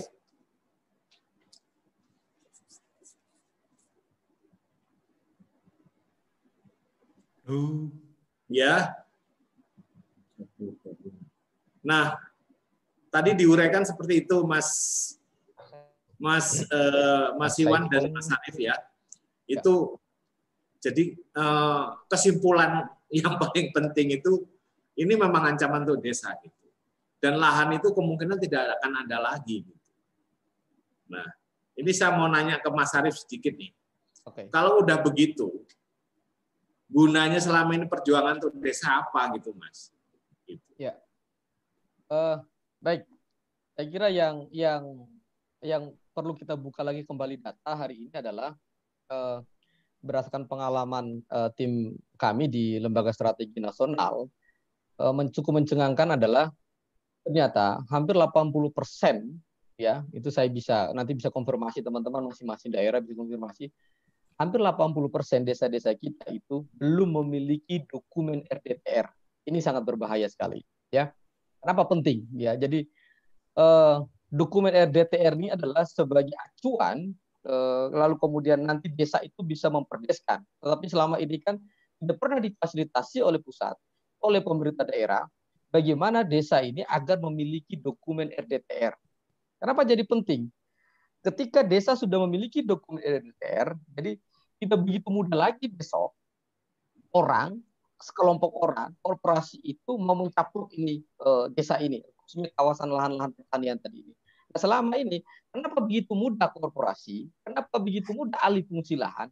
Karena dokumen yang berkaitan dengan pemanfaatan lahan dan ruang. Karena di kan biasanya kan kalau sudah punya RT ke daerah, lalu kemudian ada RDTR tingkat kecamatan, lalu kemudian sampai di tingkat desa. Karena di dalam aturan tentang tata ruang itu diperintahkan itu. Tapi selama ini tidak tidak dilakukan secara uh, apa namanya uh, secara masif ya, ada serius oleh oleh pemerintah, tidak difasilitasi, malah dipasrahkan kepada desa.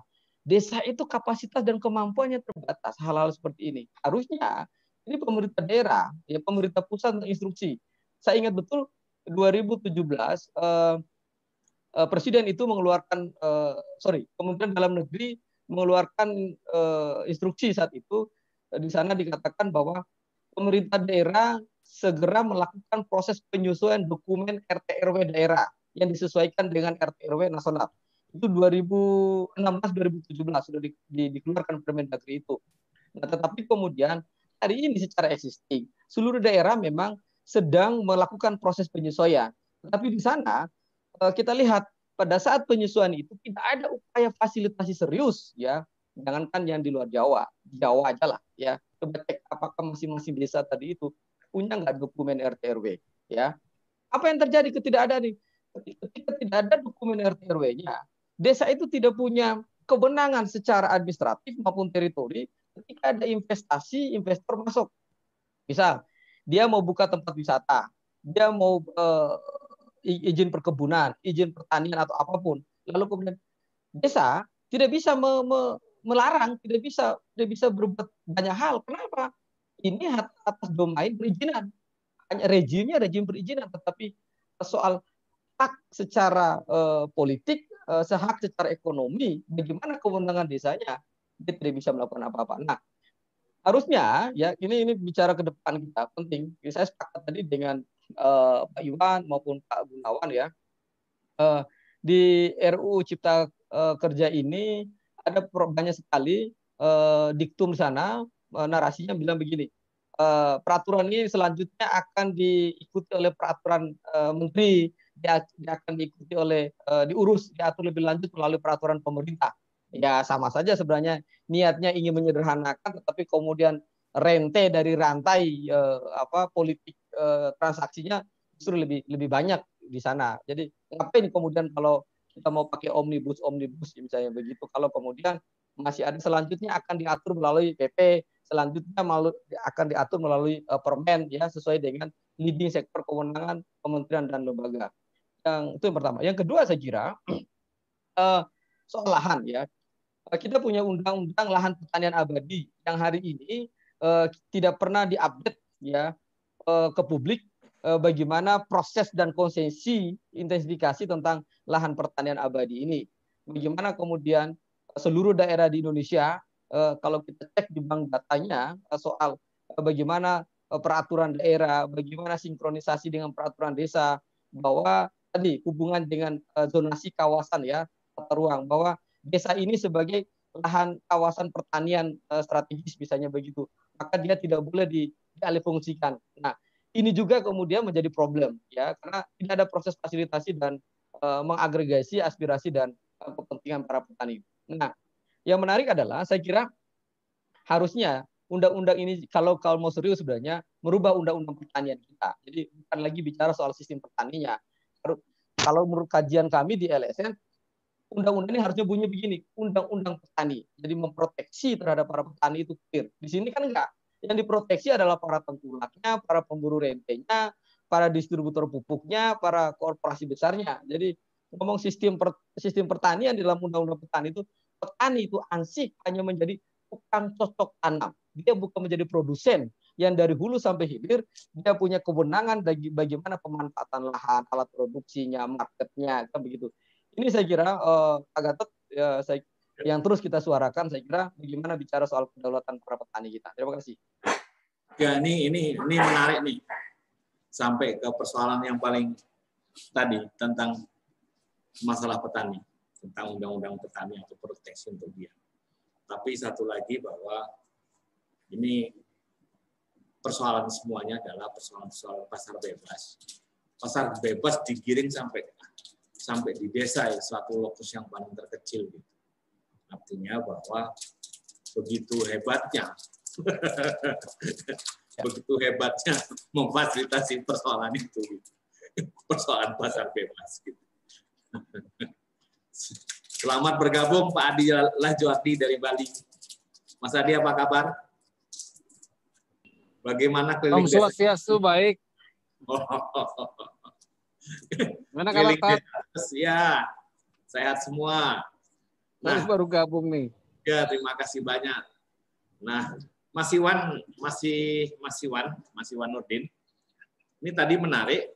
Jadi apa yang dikatakan Mas Harif gitu dalam sisi hal-hal lain teknis yang terkait dengan persoalan desa gitu. Nah, tadi sampai disebutkan juga harusnya ada undang-undang petani gitu yang memproteksi itu. Tapi persoalan dari depan, omnibus ini kan memang sebetulnya memang memfasilitasi pasar bebas sampai di desa. Dengan satu dampak lahan kita nggak ada di desa, terus kemudian kemiskinan yang bakal muncul, terus kemudian persoalan gizi yang nggak terkontrol karena nggak ada regulasi yang mengatur tentang pangannya juga pangan impor nanti gitu, yang nggak ada proteksi sama sekali gitu. Nah, kengerian begitu ngeri ke depan gitu saya lihat kalau ini dilakukan gitu. Nah, sebenarnya di luar masalah ini masih ada lagi nggak sih Mas Iwan gitu yang yang kira-kira memang dia bisa hmm. atau kontradiktif dengan desa gitu.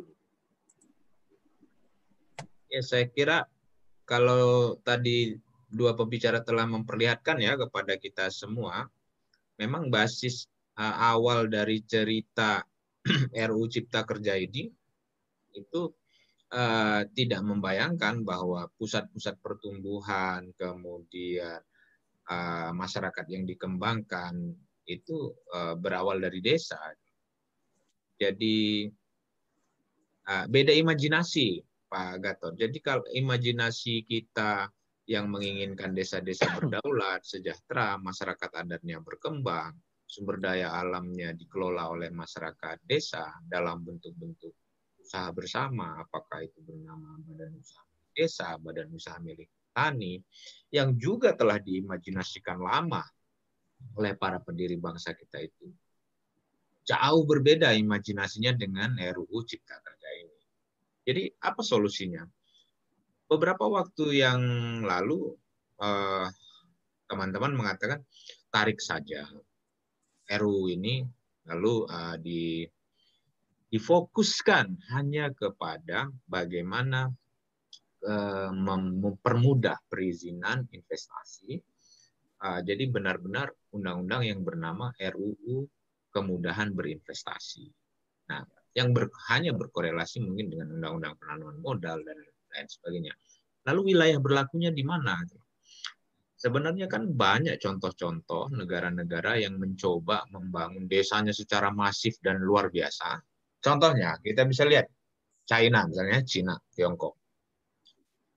Uh, Deng Xiaoping ketika menjabat mengatakan bahwa kalau kita ingin uh, membuat negara kita sejahtera, maka kita harus bangun desa-desa kita.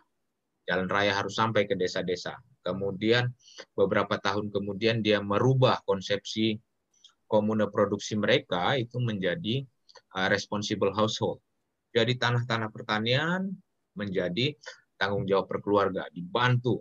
Lalu kita tahu sekarang hasilnya. Mana yang uh, buah-buahan Cina yang tidak sampai ke pelosok desa kita. Ini satu contoh. Uh, tapi dia bisa kita katakan membangun manufaktur luar biasa. Mana juga yang tidak diproduksi di Cina hari ini manufaktur. Jadi eh, satu negara yang kuat itu memang manufakturnya kuat, teknologi informasinya kuat, pertanian dan pedesaannya itu kuat. Negara-negara Uni Eropa juga sama. Mereka adalah pengekspor dari bahan makanan hasil pertanian. Negara Amerika juga sama. Australia juga sama. Gitu. Ya. Nah, Lalu kita mau ke mana? Kalau kita mau katakan dengan undang-undang desa, desa hendak kita jadikan berdaulat, dana desa kita siapkan, kemudian pemberdayaan desa kita siapkan, kementeriannya juga kita siapkan, dan lain sebagainya, maka fine. Kita siapkan itu. Lalu kemudahan investasinya wilayah berlakunya di mana? Bukankah kita juga telah membangun apa yang disebut dengan kawasan ekonomi khusus? Kenapa tidak diberlakukan di sana? Kenapa wilayah-wilayah ekonomi khusus itulah yang tidak uh, didorong sedemikian rupa sehingga dia menjadi mungkin satu titik berlakunya eh, undang-undang uh, kemudahan berinvestasi tersebut. Ini kalau Pak kita ambil titik tengahnya ya. Pak Parman. Halo. Ah, oke. Okay. Nah, kalau kita mau melihat dari tata cara pembangunan undang-undang yang baik, pembentukan undang-undang yang baik. Undang-undang RUU Cipta Kerja memang jauh dari suasana membuat undang-undang yang baik. Apalagi di tengah pandemi semacam ini ya, partisipasi publik menjadi sangat terbatas, kemudian eh, orang-orang yang diajak bicara hanya kelompok-kelompok tertentu, misalnya kelompok pengusaha jauh lebih dominan diajak berbicara, dibandingkan kelompok buruh. Setelah terjadi protes buruh besar-besaran, barulah kelompok buruh diajak bicara. Maksud saya ini prosesnya begitu. Begitu juga dengan uh, petani. Banyak sekali protes, kemudian uh, diajak uh, diundang dan diajak bicara, lalu banyak yang menolak karena RUU ini terus bergulir dalam dinamika yang uh, lain. Nah, saya uh, katakan bahwa kalau begitu mungkin ya harus dipisahkan, dikeluarkan klaster-klaster yang memang membahayakan. Klaster-klaster yang membahayakan rakyat banyak itu memang harus dikeluarkan dari RUU Cipta Kerja ini yang sebenarnya tidak perlu dibahas di RUU Cipta Kerja ini. dari judulnya harusnya kan menjadi RUU kemudahan berinvestasi. Karena isu pertamanya itu adalah betapa sulitnya uh, kita menarik investasi ke dalam negeri, kemudian birokrasi kita itu cenderung melakukan apa yang disebut dengan rent seeking, gitu ya, uh, mencari keuntungan dari perizinan dan perizinannya itu juga uh, cenderung disalahgunakan, menggunakan wewenang yang lain dan lain sebagainya bahasa gampangnya terjadi banyak sekali malah administrasi. Kenapa tidak konsentrasi ke sana? Lalu wilayah berlaku, saya katakan tadi, uh, karena banyak contoh-contoh negara yang telah melakukan satu pembangunan dengan menerima investasi asing langsung yang disebut dengan foreign direct investment, apakah itu Cina, Malaysia, Vietnam, Thailand, tetapi juga pembangunan pedesaannya begitu kuat dan mengagumkan, lalu kita mau belajar gimana? Nah ternyata simpel kan? RUU Cipta Kerja ini kita rubah kiblatnya menjadi RUU Kemudahan Investasi yang wilayah berlakunya di beberapa tempat yang memang hendak dikembangkan menjadi pusat-pusat industri kita sedemikian rupa. Lalu desa, desa ini ya kita kembangkan dalam imajinasi yang lain. Dan kita tahu bahwa imajinasi desa, pembangunan desa kita itu, kalau kita sederhanakan ya, ada desa pertanian pangan hendak kita mau kembangkan semacam apa. Ada desa kehutanan hendak kita kembangkan semacam apa. Ada desa perkebunan hendak kita kembangkan semacam apa. Ada desa pesisir kelautan kita hendak kembangkan sedemikian rupa semacam apa. Lalu ada juga desa adat. Kita mau kembangkan dia sedemikian rupa semacam apa. Di mana seluruhnya itu sangat berbeda imajinasi dengan ini. Kalau ini tidak dibahas secara jernih, maka dia adalah predator raksasa yang memakan hingga ke daerah-daerah yang paling jauh sekalipun. Saya kira itu Pak Gatot. Jadi kalau saya ditanya bagaimana caranya, paling moderat begitu. Pisahkan dulu. Pisahkan dulu mana batu, mana emas di dalam loyang kita, dalam tujuan-tujuan kita itu, di dalam RUU Cipta Kerja ini. Lalu wilayah-wilayah yang sangat-sangat rentan dan seharusnya uh, berkembang dengan versi yang lain, jangan dijadikan wilayah berlaku undang-undang ini. Apalagi kita tahu bahwa kita punya masalah ketimpangan lahan yang demikian luar biasa. Ada sedikit badan usaha menguasai puluhan juta hektar, ada puluhan juta rakyat menguasai sedikit sekali lahan. Sampai kita bingung sendiri gitu loh. Bagaimana mengembangkan pertanian kita di tengah lautan petani gurem. Ya. Itu luar biasa itu kebingungan-kebingungannya. Gitu. Ya. Sementara lahan-lahan yang besar justru mau diserahkan kepada investor dan bahkan mau diperpanjang menjadi 90 tahun. Tentu uh, tadi di pertanyaan ini tujuannya ke, ke siapa gitu. Jadi menurut saya tadi kalau kita mau lari kepada undang-undang pokok agraria kan tadi saya katakan Undang-undang ini mengimajinasikan apa yang disebut dengan badan usaha milik petani, badan usaha milik desa dalam wujud kooperasi mengelola pertanian-pertanian modern yang didorong oleh pemerintah dengan skema pendanaan, dengan skema sumber daya manusia dalam wujud. Kalau satuan haknya bisa disebut hak guna usaha, jangka waktunya bisa 35 atau saya setuju mungkin bisa 90 tahun, why not gitu loh.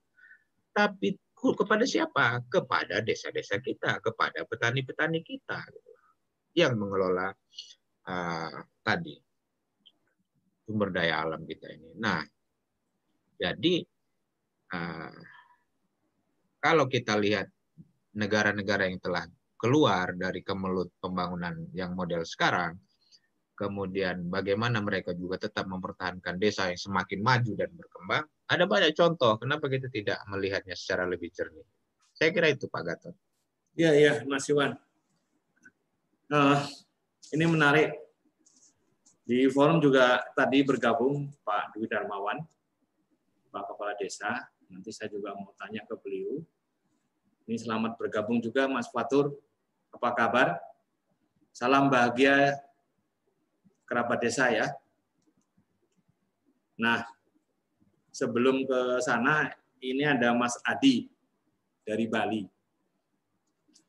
Kira-kira seperti apa sih Mas eh, dari pandangan Mas Adi sebagai satu jurnalis gitu?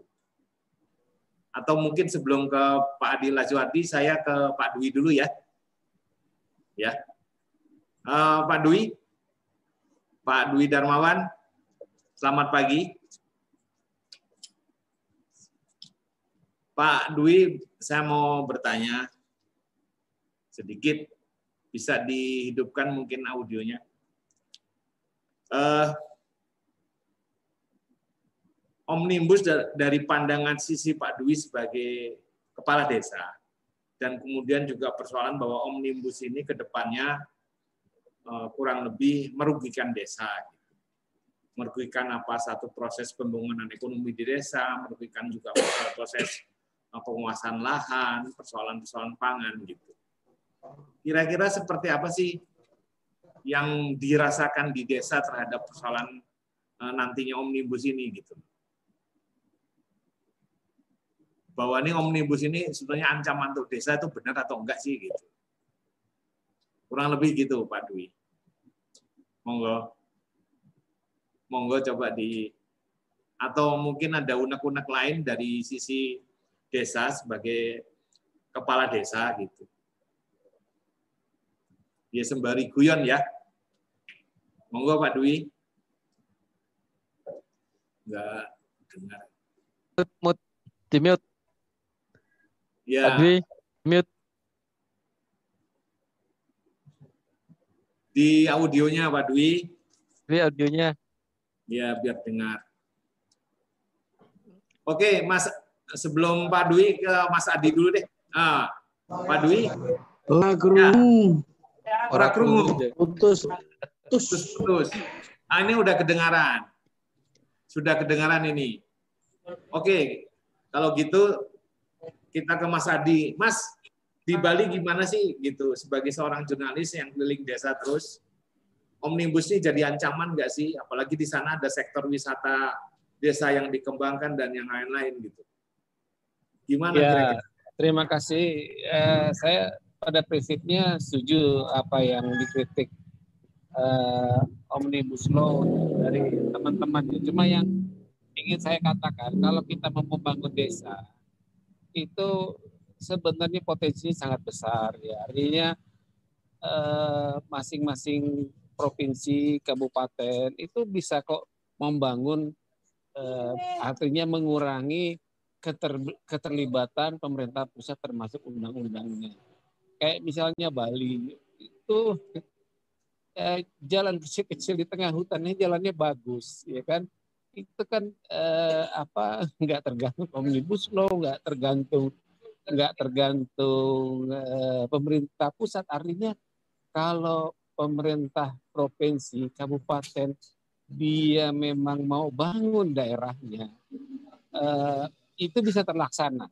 Ya, artinya cuma yang saya sorot ya ada itu partai banyak sekali kayak saya di daerah Gianyar ya dulu waktu normal itu DPD kerjanya keliling-keliling keliling-keliling apa study tour aja sebenarnya dana yang cukup besar itu sekali keliling mungkin 200 300 juta ya ke eh, walaupun kelilingnya ke antar provinsi ke Jawa ke Sumatera.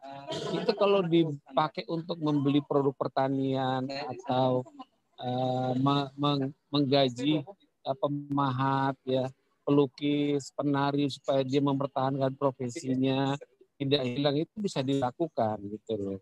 Cuma ya saya satu sisi melihat bahwa eh, selain pemerintah pusat juga mungkin kurang beres, itu partai-partai itu banyak yang menghambur-hamburkan uang, itu yang bisa dipakai sebenarnya untuk ke berpihakan ke petani, membangun infrastruktur, menjaga tradisi, itu yang sebenarnya bisa dilakukan.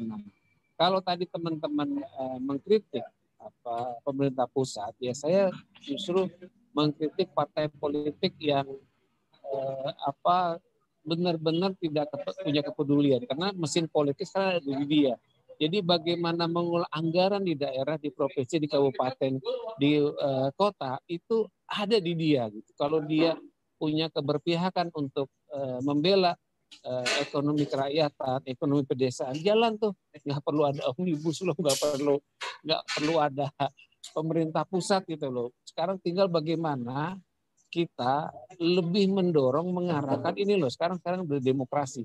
Kalau pemerintah nggak pusat nggak benar ya wes dari dulu memang nggak benar sekarang bagaimana uh, bisa membangun di daerah dan Bali uh, bisa menunjukkan itu gitu loh walaupun masih juga ada beberapa uh, kabupaten yang kaya yang uh, apa uh, mengelola uangnya uh, lebih banyak foya-foya ya mungkin itu komennya pada intinya kalau mau mau bangun ya kita capek lah kalau ngeritik pemerintah pusat terus ya padahal pemerintah daerah, teman-teman kalau turun daerah melakukan pendampingan di desa-desa, pendampingan itu itu lebih real daripada ngeritik yang udah berbusa-busa sejak, sejak zaman Orde Baru ya. Itu aja masukan saya. Terima kasih.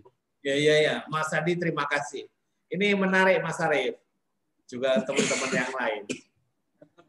Ini satu pandangan jurnalis bahwa ini proses kemandirian, kedaulatan desa di Bali itu berjalan sebetulnya. Mereka membangun berdaulat sendiri tapi persoalan yang lain yang muncul itu nanti kalau omnibus itu disahkan, itu bisa mengganggu.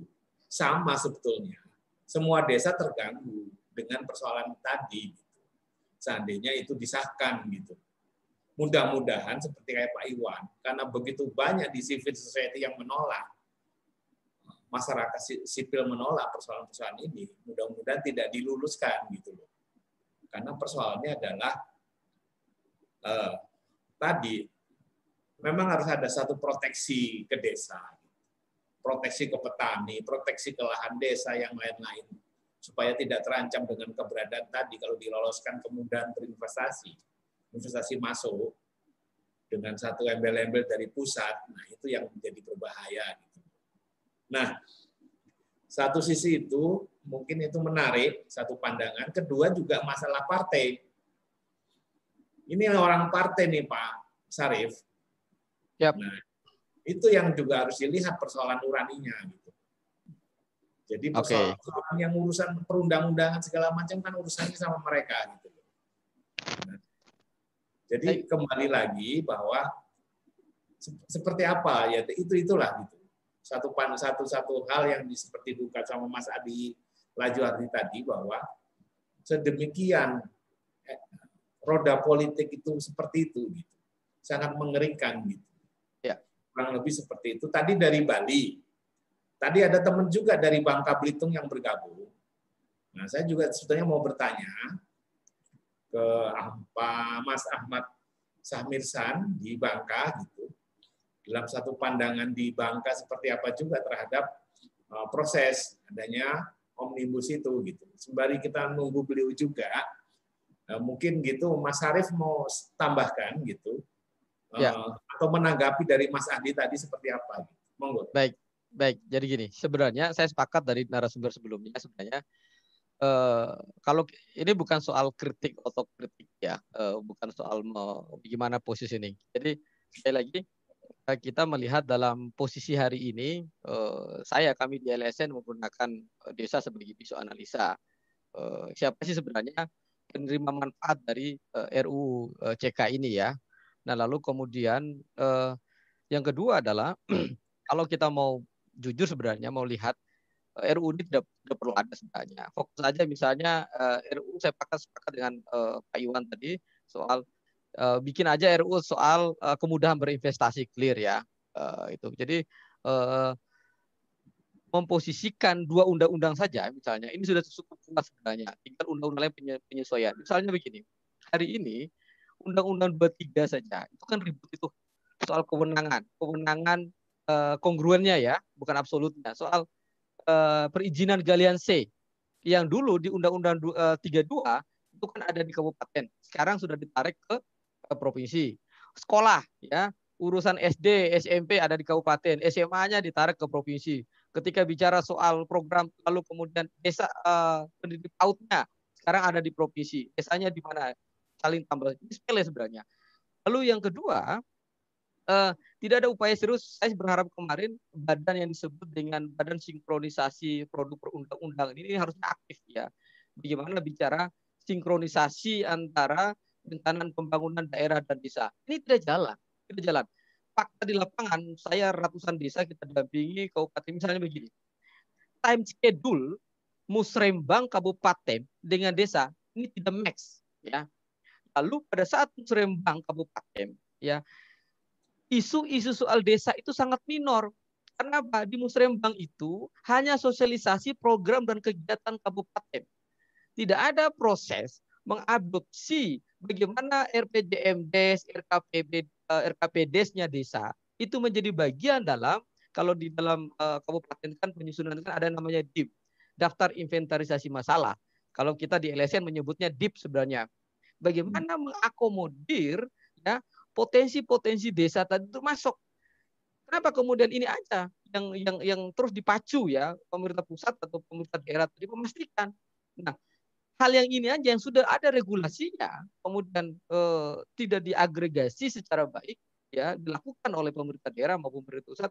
Lalu ini ada undang-undang yang bis besar itu tadi itu memberi karpet merah terhadap apa korporasi sebenarnya. Ini kan eh, pertarungan antara korporasi state dengan desa ya eh, saya tidak menyebut desa sebagai state ini ya eh, lebih kepada eh, apa namanya social community development lah istilahnya begitu. Nah posisi mereka sebagai civil society hari ini akhirnya apa? Kita lihat cek satu persatu. Setiap tahun Kementerian Desa menerbitkan apa? Permendes prioritas penggunaan dana desa ya. Lalu Dagri ada peraturan bicara soal pengelolaan keuangan desa. Di Dagri juga ada Permen Dagri nomor 114 bicara soal apa? Soal pedoman pembangunan desa. Kementerian Desa juga membuat peraturan Permendes nomor 17 tahun 2019 kalau nggak salah juga tentang antara kementerian ini aja saling berebut dan berkelahi merebut kewenangannya mereka. Siapa yang jadi korban? Ya desa. Ya, di dua narasi dua undang-undang eh, dua institusi ini aja. Lalu tiba-tiba besok RUU ini kemudian disahkan, apa yang terjadi? Nah, desa itu kembali kepada posisi Undang-Undang 579, bukan 74-nya. Ya. Dia hanya menjadi posisi subordinat walaupun ada undang-undangnya karena undang-undang omnibus law ini dalam kacamata saya dia sifatnya leg spesialis akan melabrak dan mengkondisikan semua undang-undang lain yang puluhan undang-undang tadi itu. Jadi apa kewenangan desa? Nanti dulu ngomong soal pertaniannya. Bagaimana mungkin mengakomodir nasib para petani ketika pada saat ya mereka mau menginput perencanaan di dalam musyawarah desanya, lalu kemudian ada aturan tambahan besok. Eh, dalam rangka menginput perencanaan, lihat ada undang-undang omnibus law loh, yang ini bukan lagi urusan tanah tadi, urusan pemanfaatan lahan pertanian, ulayat padat, bukan lagi kewenangan desa. Dan di dalam undang-undang desa kan sudah disebutkan itu. Ketika pasal 48 tadi itu kemudian menjadi domain dalam undang-undang apa yang terjadi?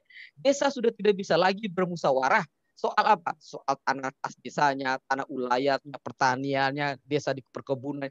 Sudah nggak punya teritori mereka. Sanksi apa? Sanksi desa hanya mengadministrasi seluruh instrumen, misalnya prioritas penggunaan desa, ada surga desa, ada bumdes, hanya mengitu aja, mengadministrasi. Jadi, padahal paradigma keuangan kita hari ini, kalau kita mau tarik lagi soal bagaimana posko dan APBN kita apa? Dari merubah dari money follow function, money follow program. Pertanyaannya, kalau money follow program dengan tidak adanya lagi wilayah administrasi dan teritori pertanian desa, apa yang mau dibikin program? Mau program pertaniannya, uang lahannya nggak ada, sudah dikuasai investor, investor dan begitu. Ini saya kira uh, yang yang harus dilakukan, melakukan sinkronisasi ada ada perintah yang sangat keras saya kira dari presiden uh, bagaimana proses sinkronisasi desa dengan kabupaten. Mungkin itu, Pak Gatot. Ya, ya, Mas Arief ini menarik. Tapi kita waktunya harus banyak untuk membedah. Nanti ada satu segmen lain kita bikin lagi yang menarik itu menyangkut soal desa gitu. Ya persoalan tadi kan undang-undang desa apa masalah-masalah dana desa juga memindahkan persoalan administrasi dari pusat ke desa banyak yang mau dibedah gitu. Dan kemungkinan sampai ke persoalan apa sih solusinya ya mungkin ada satu guru kita yang bicara bahwa sudahlah rekonstitusi gitu mungkin satu jawaban kembali ke awal gitu. Nah, ini masih ada 10 menit. Saya minta Mas Iwan dan Mas Gunawan Itu masing-masing berbagi untuk menjawab itu. Masih bisa didengar Mas Gunawan dan Mas Iwan gitu. Uh, Masih. J. Mungkin Mas Iwan dulu, nanti terakhir Mas Gunawan ya. Ini tinggal kita tinggal 9 menit lagi berbagi dulu, berbagi rata gitu. Monggo, monggo. Ayo Mas Iwan. Mungkin terakhir.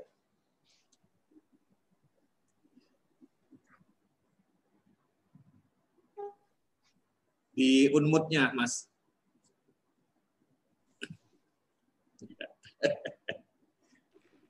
Iya ini. Sering lupa ini Mas Gatat. Wis tua.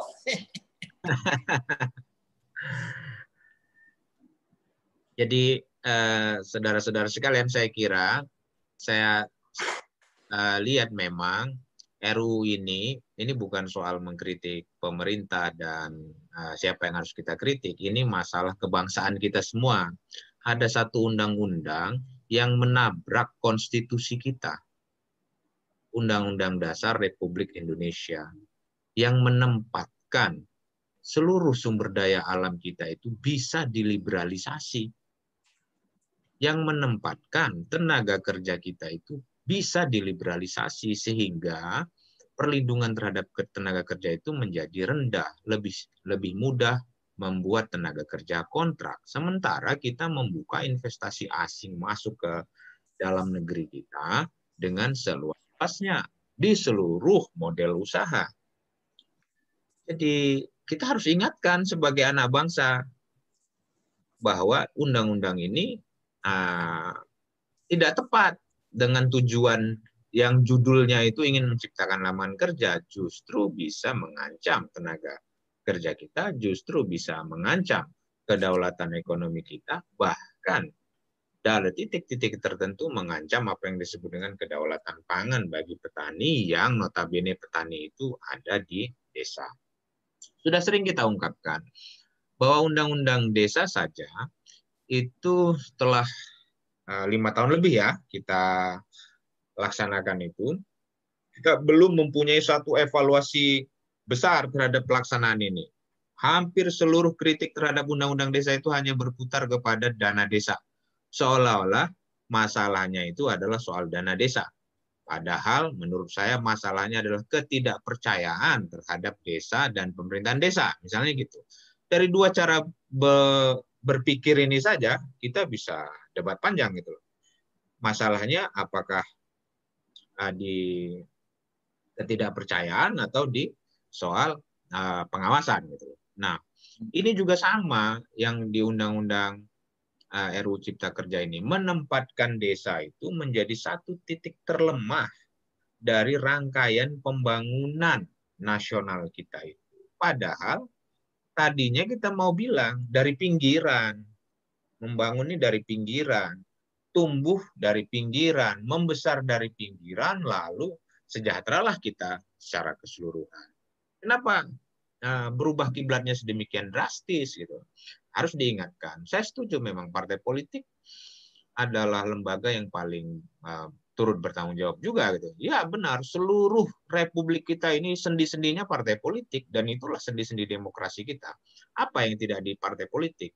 Pemimpin daerah sampai pemimpin nasional partai politik, hakim agung ada unsur partai politik, hakim konstitusi ada unsur partai politik, kementerian partai politik. Jadi seluruh sendi-sendi republik ini memang dasarnya itu partai politik gitu ya.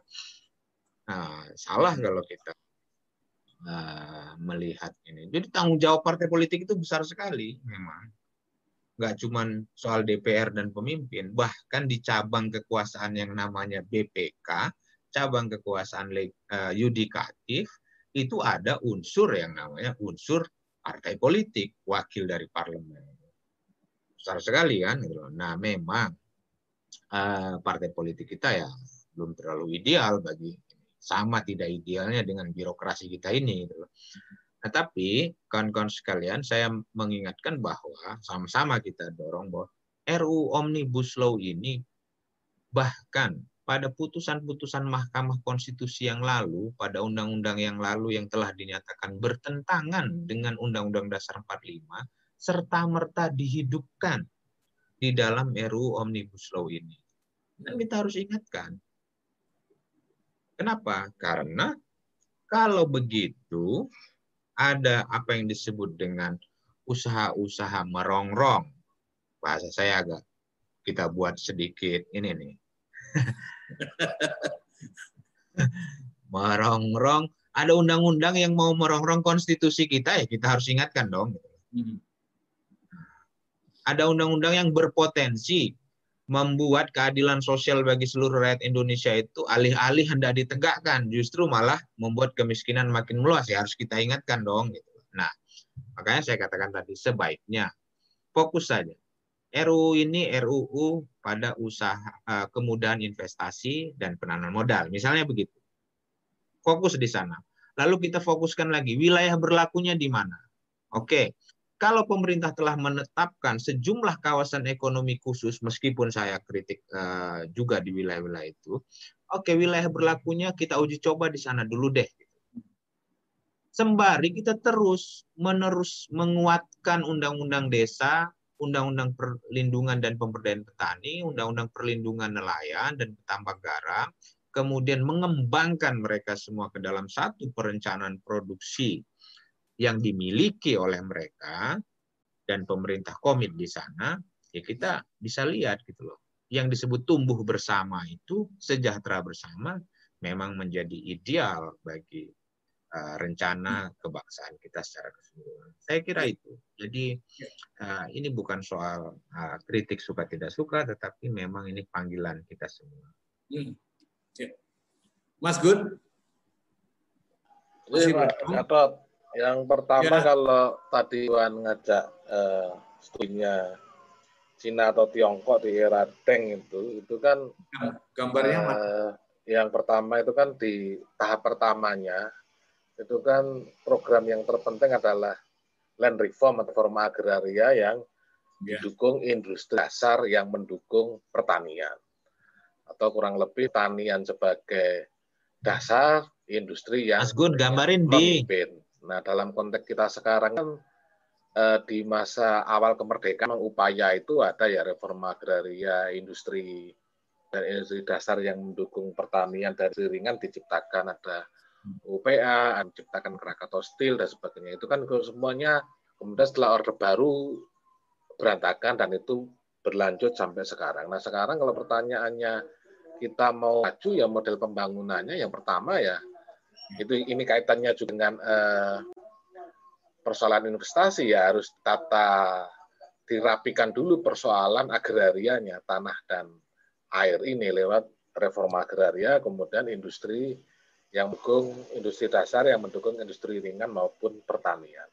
Nah kemudian baru setelah itu kan di era Deng uh, Xiaoping ada Sagara dua sistem kurang lebih ya Hongkong, Makau dan sebagainya itu bolehlah liberal liberal ya kemudian tapi di uh, daratannya tidak begitu. Nah di kita juga uh, kawasan ekonomi khusus yang jadi tantangannya Bung Iwan kan tadi ya udah meliberalisasi di kawasan ekonomi khusus saja, tidak jangan di kawasan uh, perdesaannya itu kan yang uh, kemudian uh, jadi uh, apa usulan uh, penilaiannya tadi itu terkait dengan uh, omnibus law. Tetapi kemudian uh, omnibus law ini saya khawatirkan itu adalah sesungguhnya memecahkan masalah, tapi sesungguhnya masalahnya tidak ada di situ. Misalnya ya, dalam kasus uh, hak guna usaha 90 tahun yang sebelumnya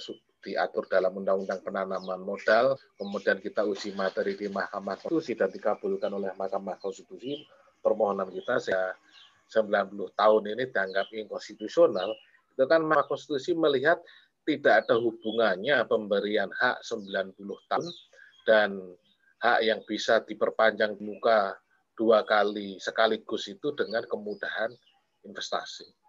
Ya. Artinya ada hubungannya. Nah, saya khawatir juga sesungguhnya uh, begitu. Misalnya begini, uh, dulu Pak Harto itu dalam mengharapkan modal asing masuk, ya undang-undang pertama kali diciptakan undang-undang nomor satunya Pak Harto itu ya undang penanaman modal asing.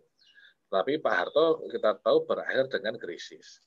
Kemudian Pak Habibie kita lewati, Gus Dur kita lewati karena terlalu pendek, kemudian Bunga, nah aneka macam undang-undang yang kita uji materi di Mahkamah Konstitusi ini undang-undang perkebunan, eh, ketenaga listrikan, eh, kehutanan, sumber daya air, atau yang meliberalkan eh, sumber-sumber agraria dan cabang produksi yang jadi orang banyak itu diciptakan di era Bu Mega. Inkonstitusional semua diputuskan oleh M. Tapi kita lihat Bu Mega tidak bisa dua, dua periode. Kemudian Pak SBY, Undang-Undang Penanaman Modal dan misalnya Undang Pengelolaan Wilayah Pesisir dan Pulau-Pulau Kecil. Tapi juga ternyata keduanya berakhir dengan krisis. Nah, Pak Kowi di era pertama dalam rangka mengerek atau menaikkan peringkat kemudahan berinvestasi atau easy of doing business, peringkat dan investasi yang diciptakan Bank Dunia ini banyak melakukan perubahan di tingkat regulasi Artinya lewat uh, peraturan di bawah undang-undang, pakai PP, pakai permen, sebagainya. Tapi ternyata berdasarkan studi saya atau studi yang saya ikuti bersama Badan Pembinaan Hukum Nasional, di mana di dalam anggota Pokja Pertanahan di Pusat Analisis dan Evaluasi Badan Pembinaan Hukum Nasional Hukum HMRI itu juga ada BPN, ada eh, Kemenko Perekonomian, ada dan sebagainya. Artinya masing-masing sektor pemerintah turut dihadirkan itu menyatakan bahwa e, regulasi itu tidak jalan, tidak bisa dijalankan atau paling tumpang tindih. Nah, kemudian di periode kedua ini kemudian terik justru kemudian untuk memanggil investasi dengan undang-undangnya dengan skala besar pakai mekanisme omnibus. Nah, saya khawatirkan tidak ada hubungannya begitu antara omnibus law ini dengan masalah-masalah yang hendak dipecahkan atau kemudian solusi solusinya tidak ada. Jadi sesungguhnya ide yang dipasang itu bukan ide kalau istilahnya siapa di film pendeknya Tile itu tidak solutif gitu loh. Itu istilahnya Butejo itu tidak solutif gitu. Eh, dengan masalah yang masalah yang dikemukakan itu eh, berbeda, tapi justru memakan ide-ide lama yang itu tidak teruji tapi dipandang ini itu benar. Apa ide lamanya itu menurut saya Omnibus Law ini kalau lihat strukturnya ini meletakkan upah murah buruh, buruh upah murah ini sebagai keunggulan komparatif. Nah, karena upah buruh sebagai keunggulan komparatif, upah buruh murah sebagai keunggulan komparatif, maka yang pertama harus berbasis pangan yang murah. Nah, pangan yang murah itu ya paling cepat ya harusnya pakai pupuk kimia, pakai impor pangan dan sebagainya. Terus yang kedua ya agar dunia pendidikan ini link and match dengan dunia industri. Kalau kritiknya di eranya Mas Gatot dan Mas Iwan waktu jadi mahasiswa apa, pendidikan jadi sekrup terhadap mesin kapitalisme atau industri gitu ya. Jadi tidak jadi serikat buruh yang kritis, tidak inovatif, dan sebagainya. Nah, menurut saya itu kan secara periode sejarah uh, tidak terbukti. Nah, sehingga kan akhirnya yang pertama tadi kalau si Bung Iwan menawarkan harus ditarik kembali omnibus law ini, kemudian merumuskan kembali uh, fokusnya di mana. Nah, kalau persoalan fokus tadi misalnya jika memang terjadi hambatan terhadap perizinan ya, uh, saya sering menerkan keterangan dari pihak pemerintah atau yang lain berdasarkan studi itu adanya hambatan terhadap uh, perizinan yang terkait dengan investasi. Yang jadi pertanyaan itu adalah yang membuat itu peraturannya atau perilaku ekonomi politik kekuasaannya. Ya. Nah itu kan menurut saya berbeda. Sama juga begini, hmm. uh, menurut konstitusi hmm. berdasarkan tarnya Mahkamah Konstitusi bahwa uh, arti penting dari penguasa negara terhadap sumber bumi-bumi uh, bumi air dan kekayaan alam yang tendung di dalamnya khususnya di tambang migas dan minerba itu lewat pengelolaan secara langsung begitu.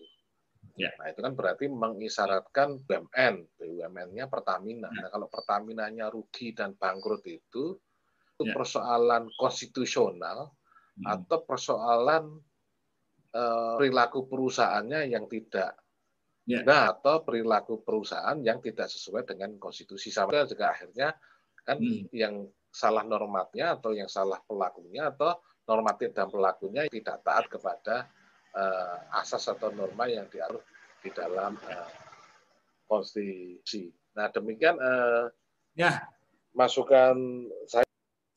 Ya Mas Gun, terima kasih banyak. Nah, uh, kerabat desa yang bahagia seluruhnya, uh, live live yang ke satelitnya saya close dulu ya karena waktu sudah habis. Tapi nanti kita bisa masih bisa bisa sambung lagi by, uh, by Zoom. Uh, baiklah uh, sahabat desa Nusantara, kerabat desa Nusantara, salam bahagia dari TV Desa. Kita akhiri acara ini. Terima kasih banyak telah bergabung dalam Forum Pojok Desa. Terima kasih. Mungkin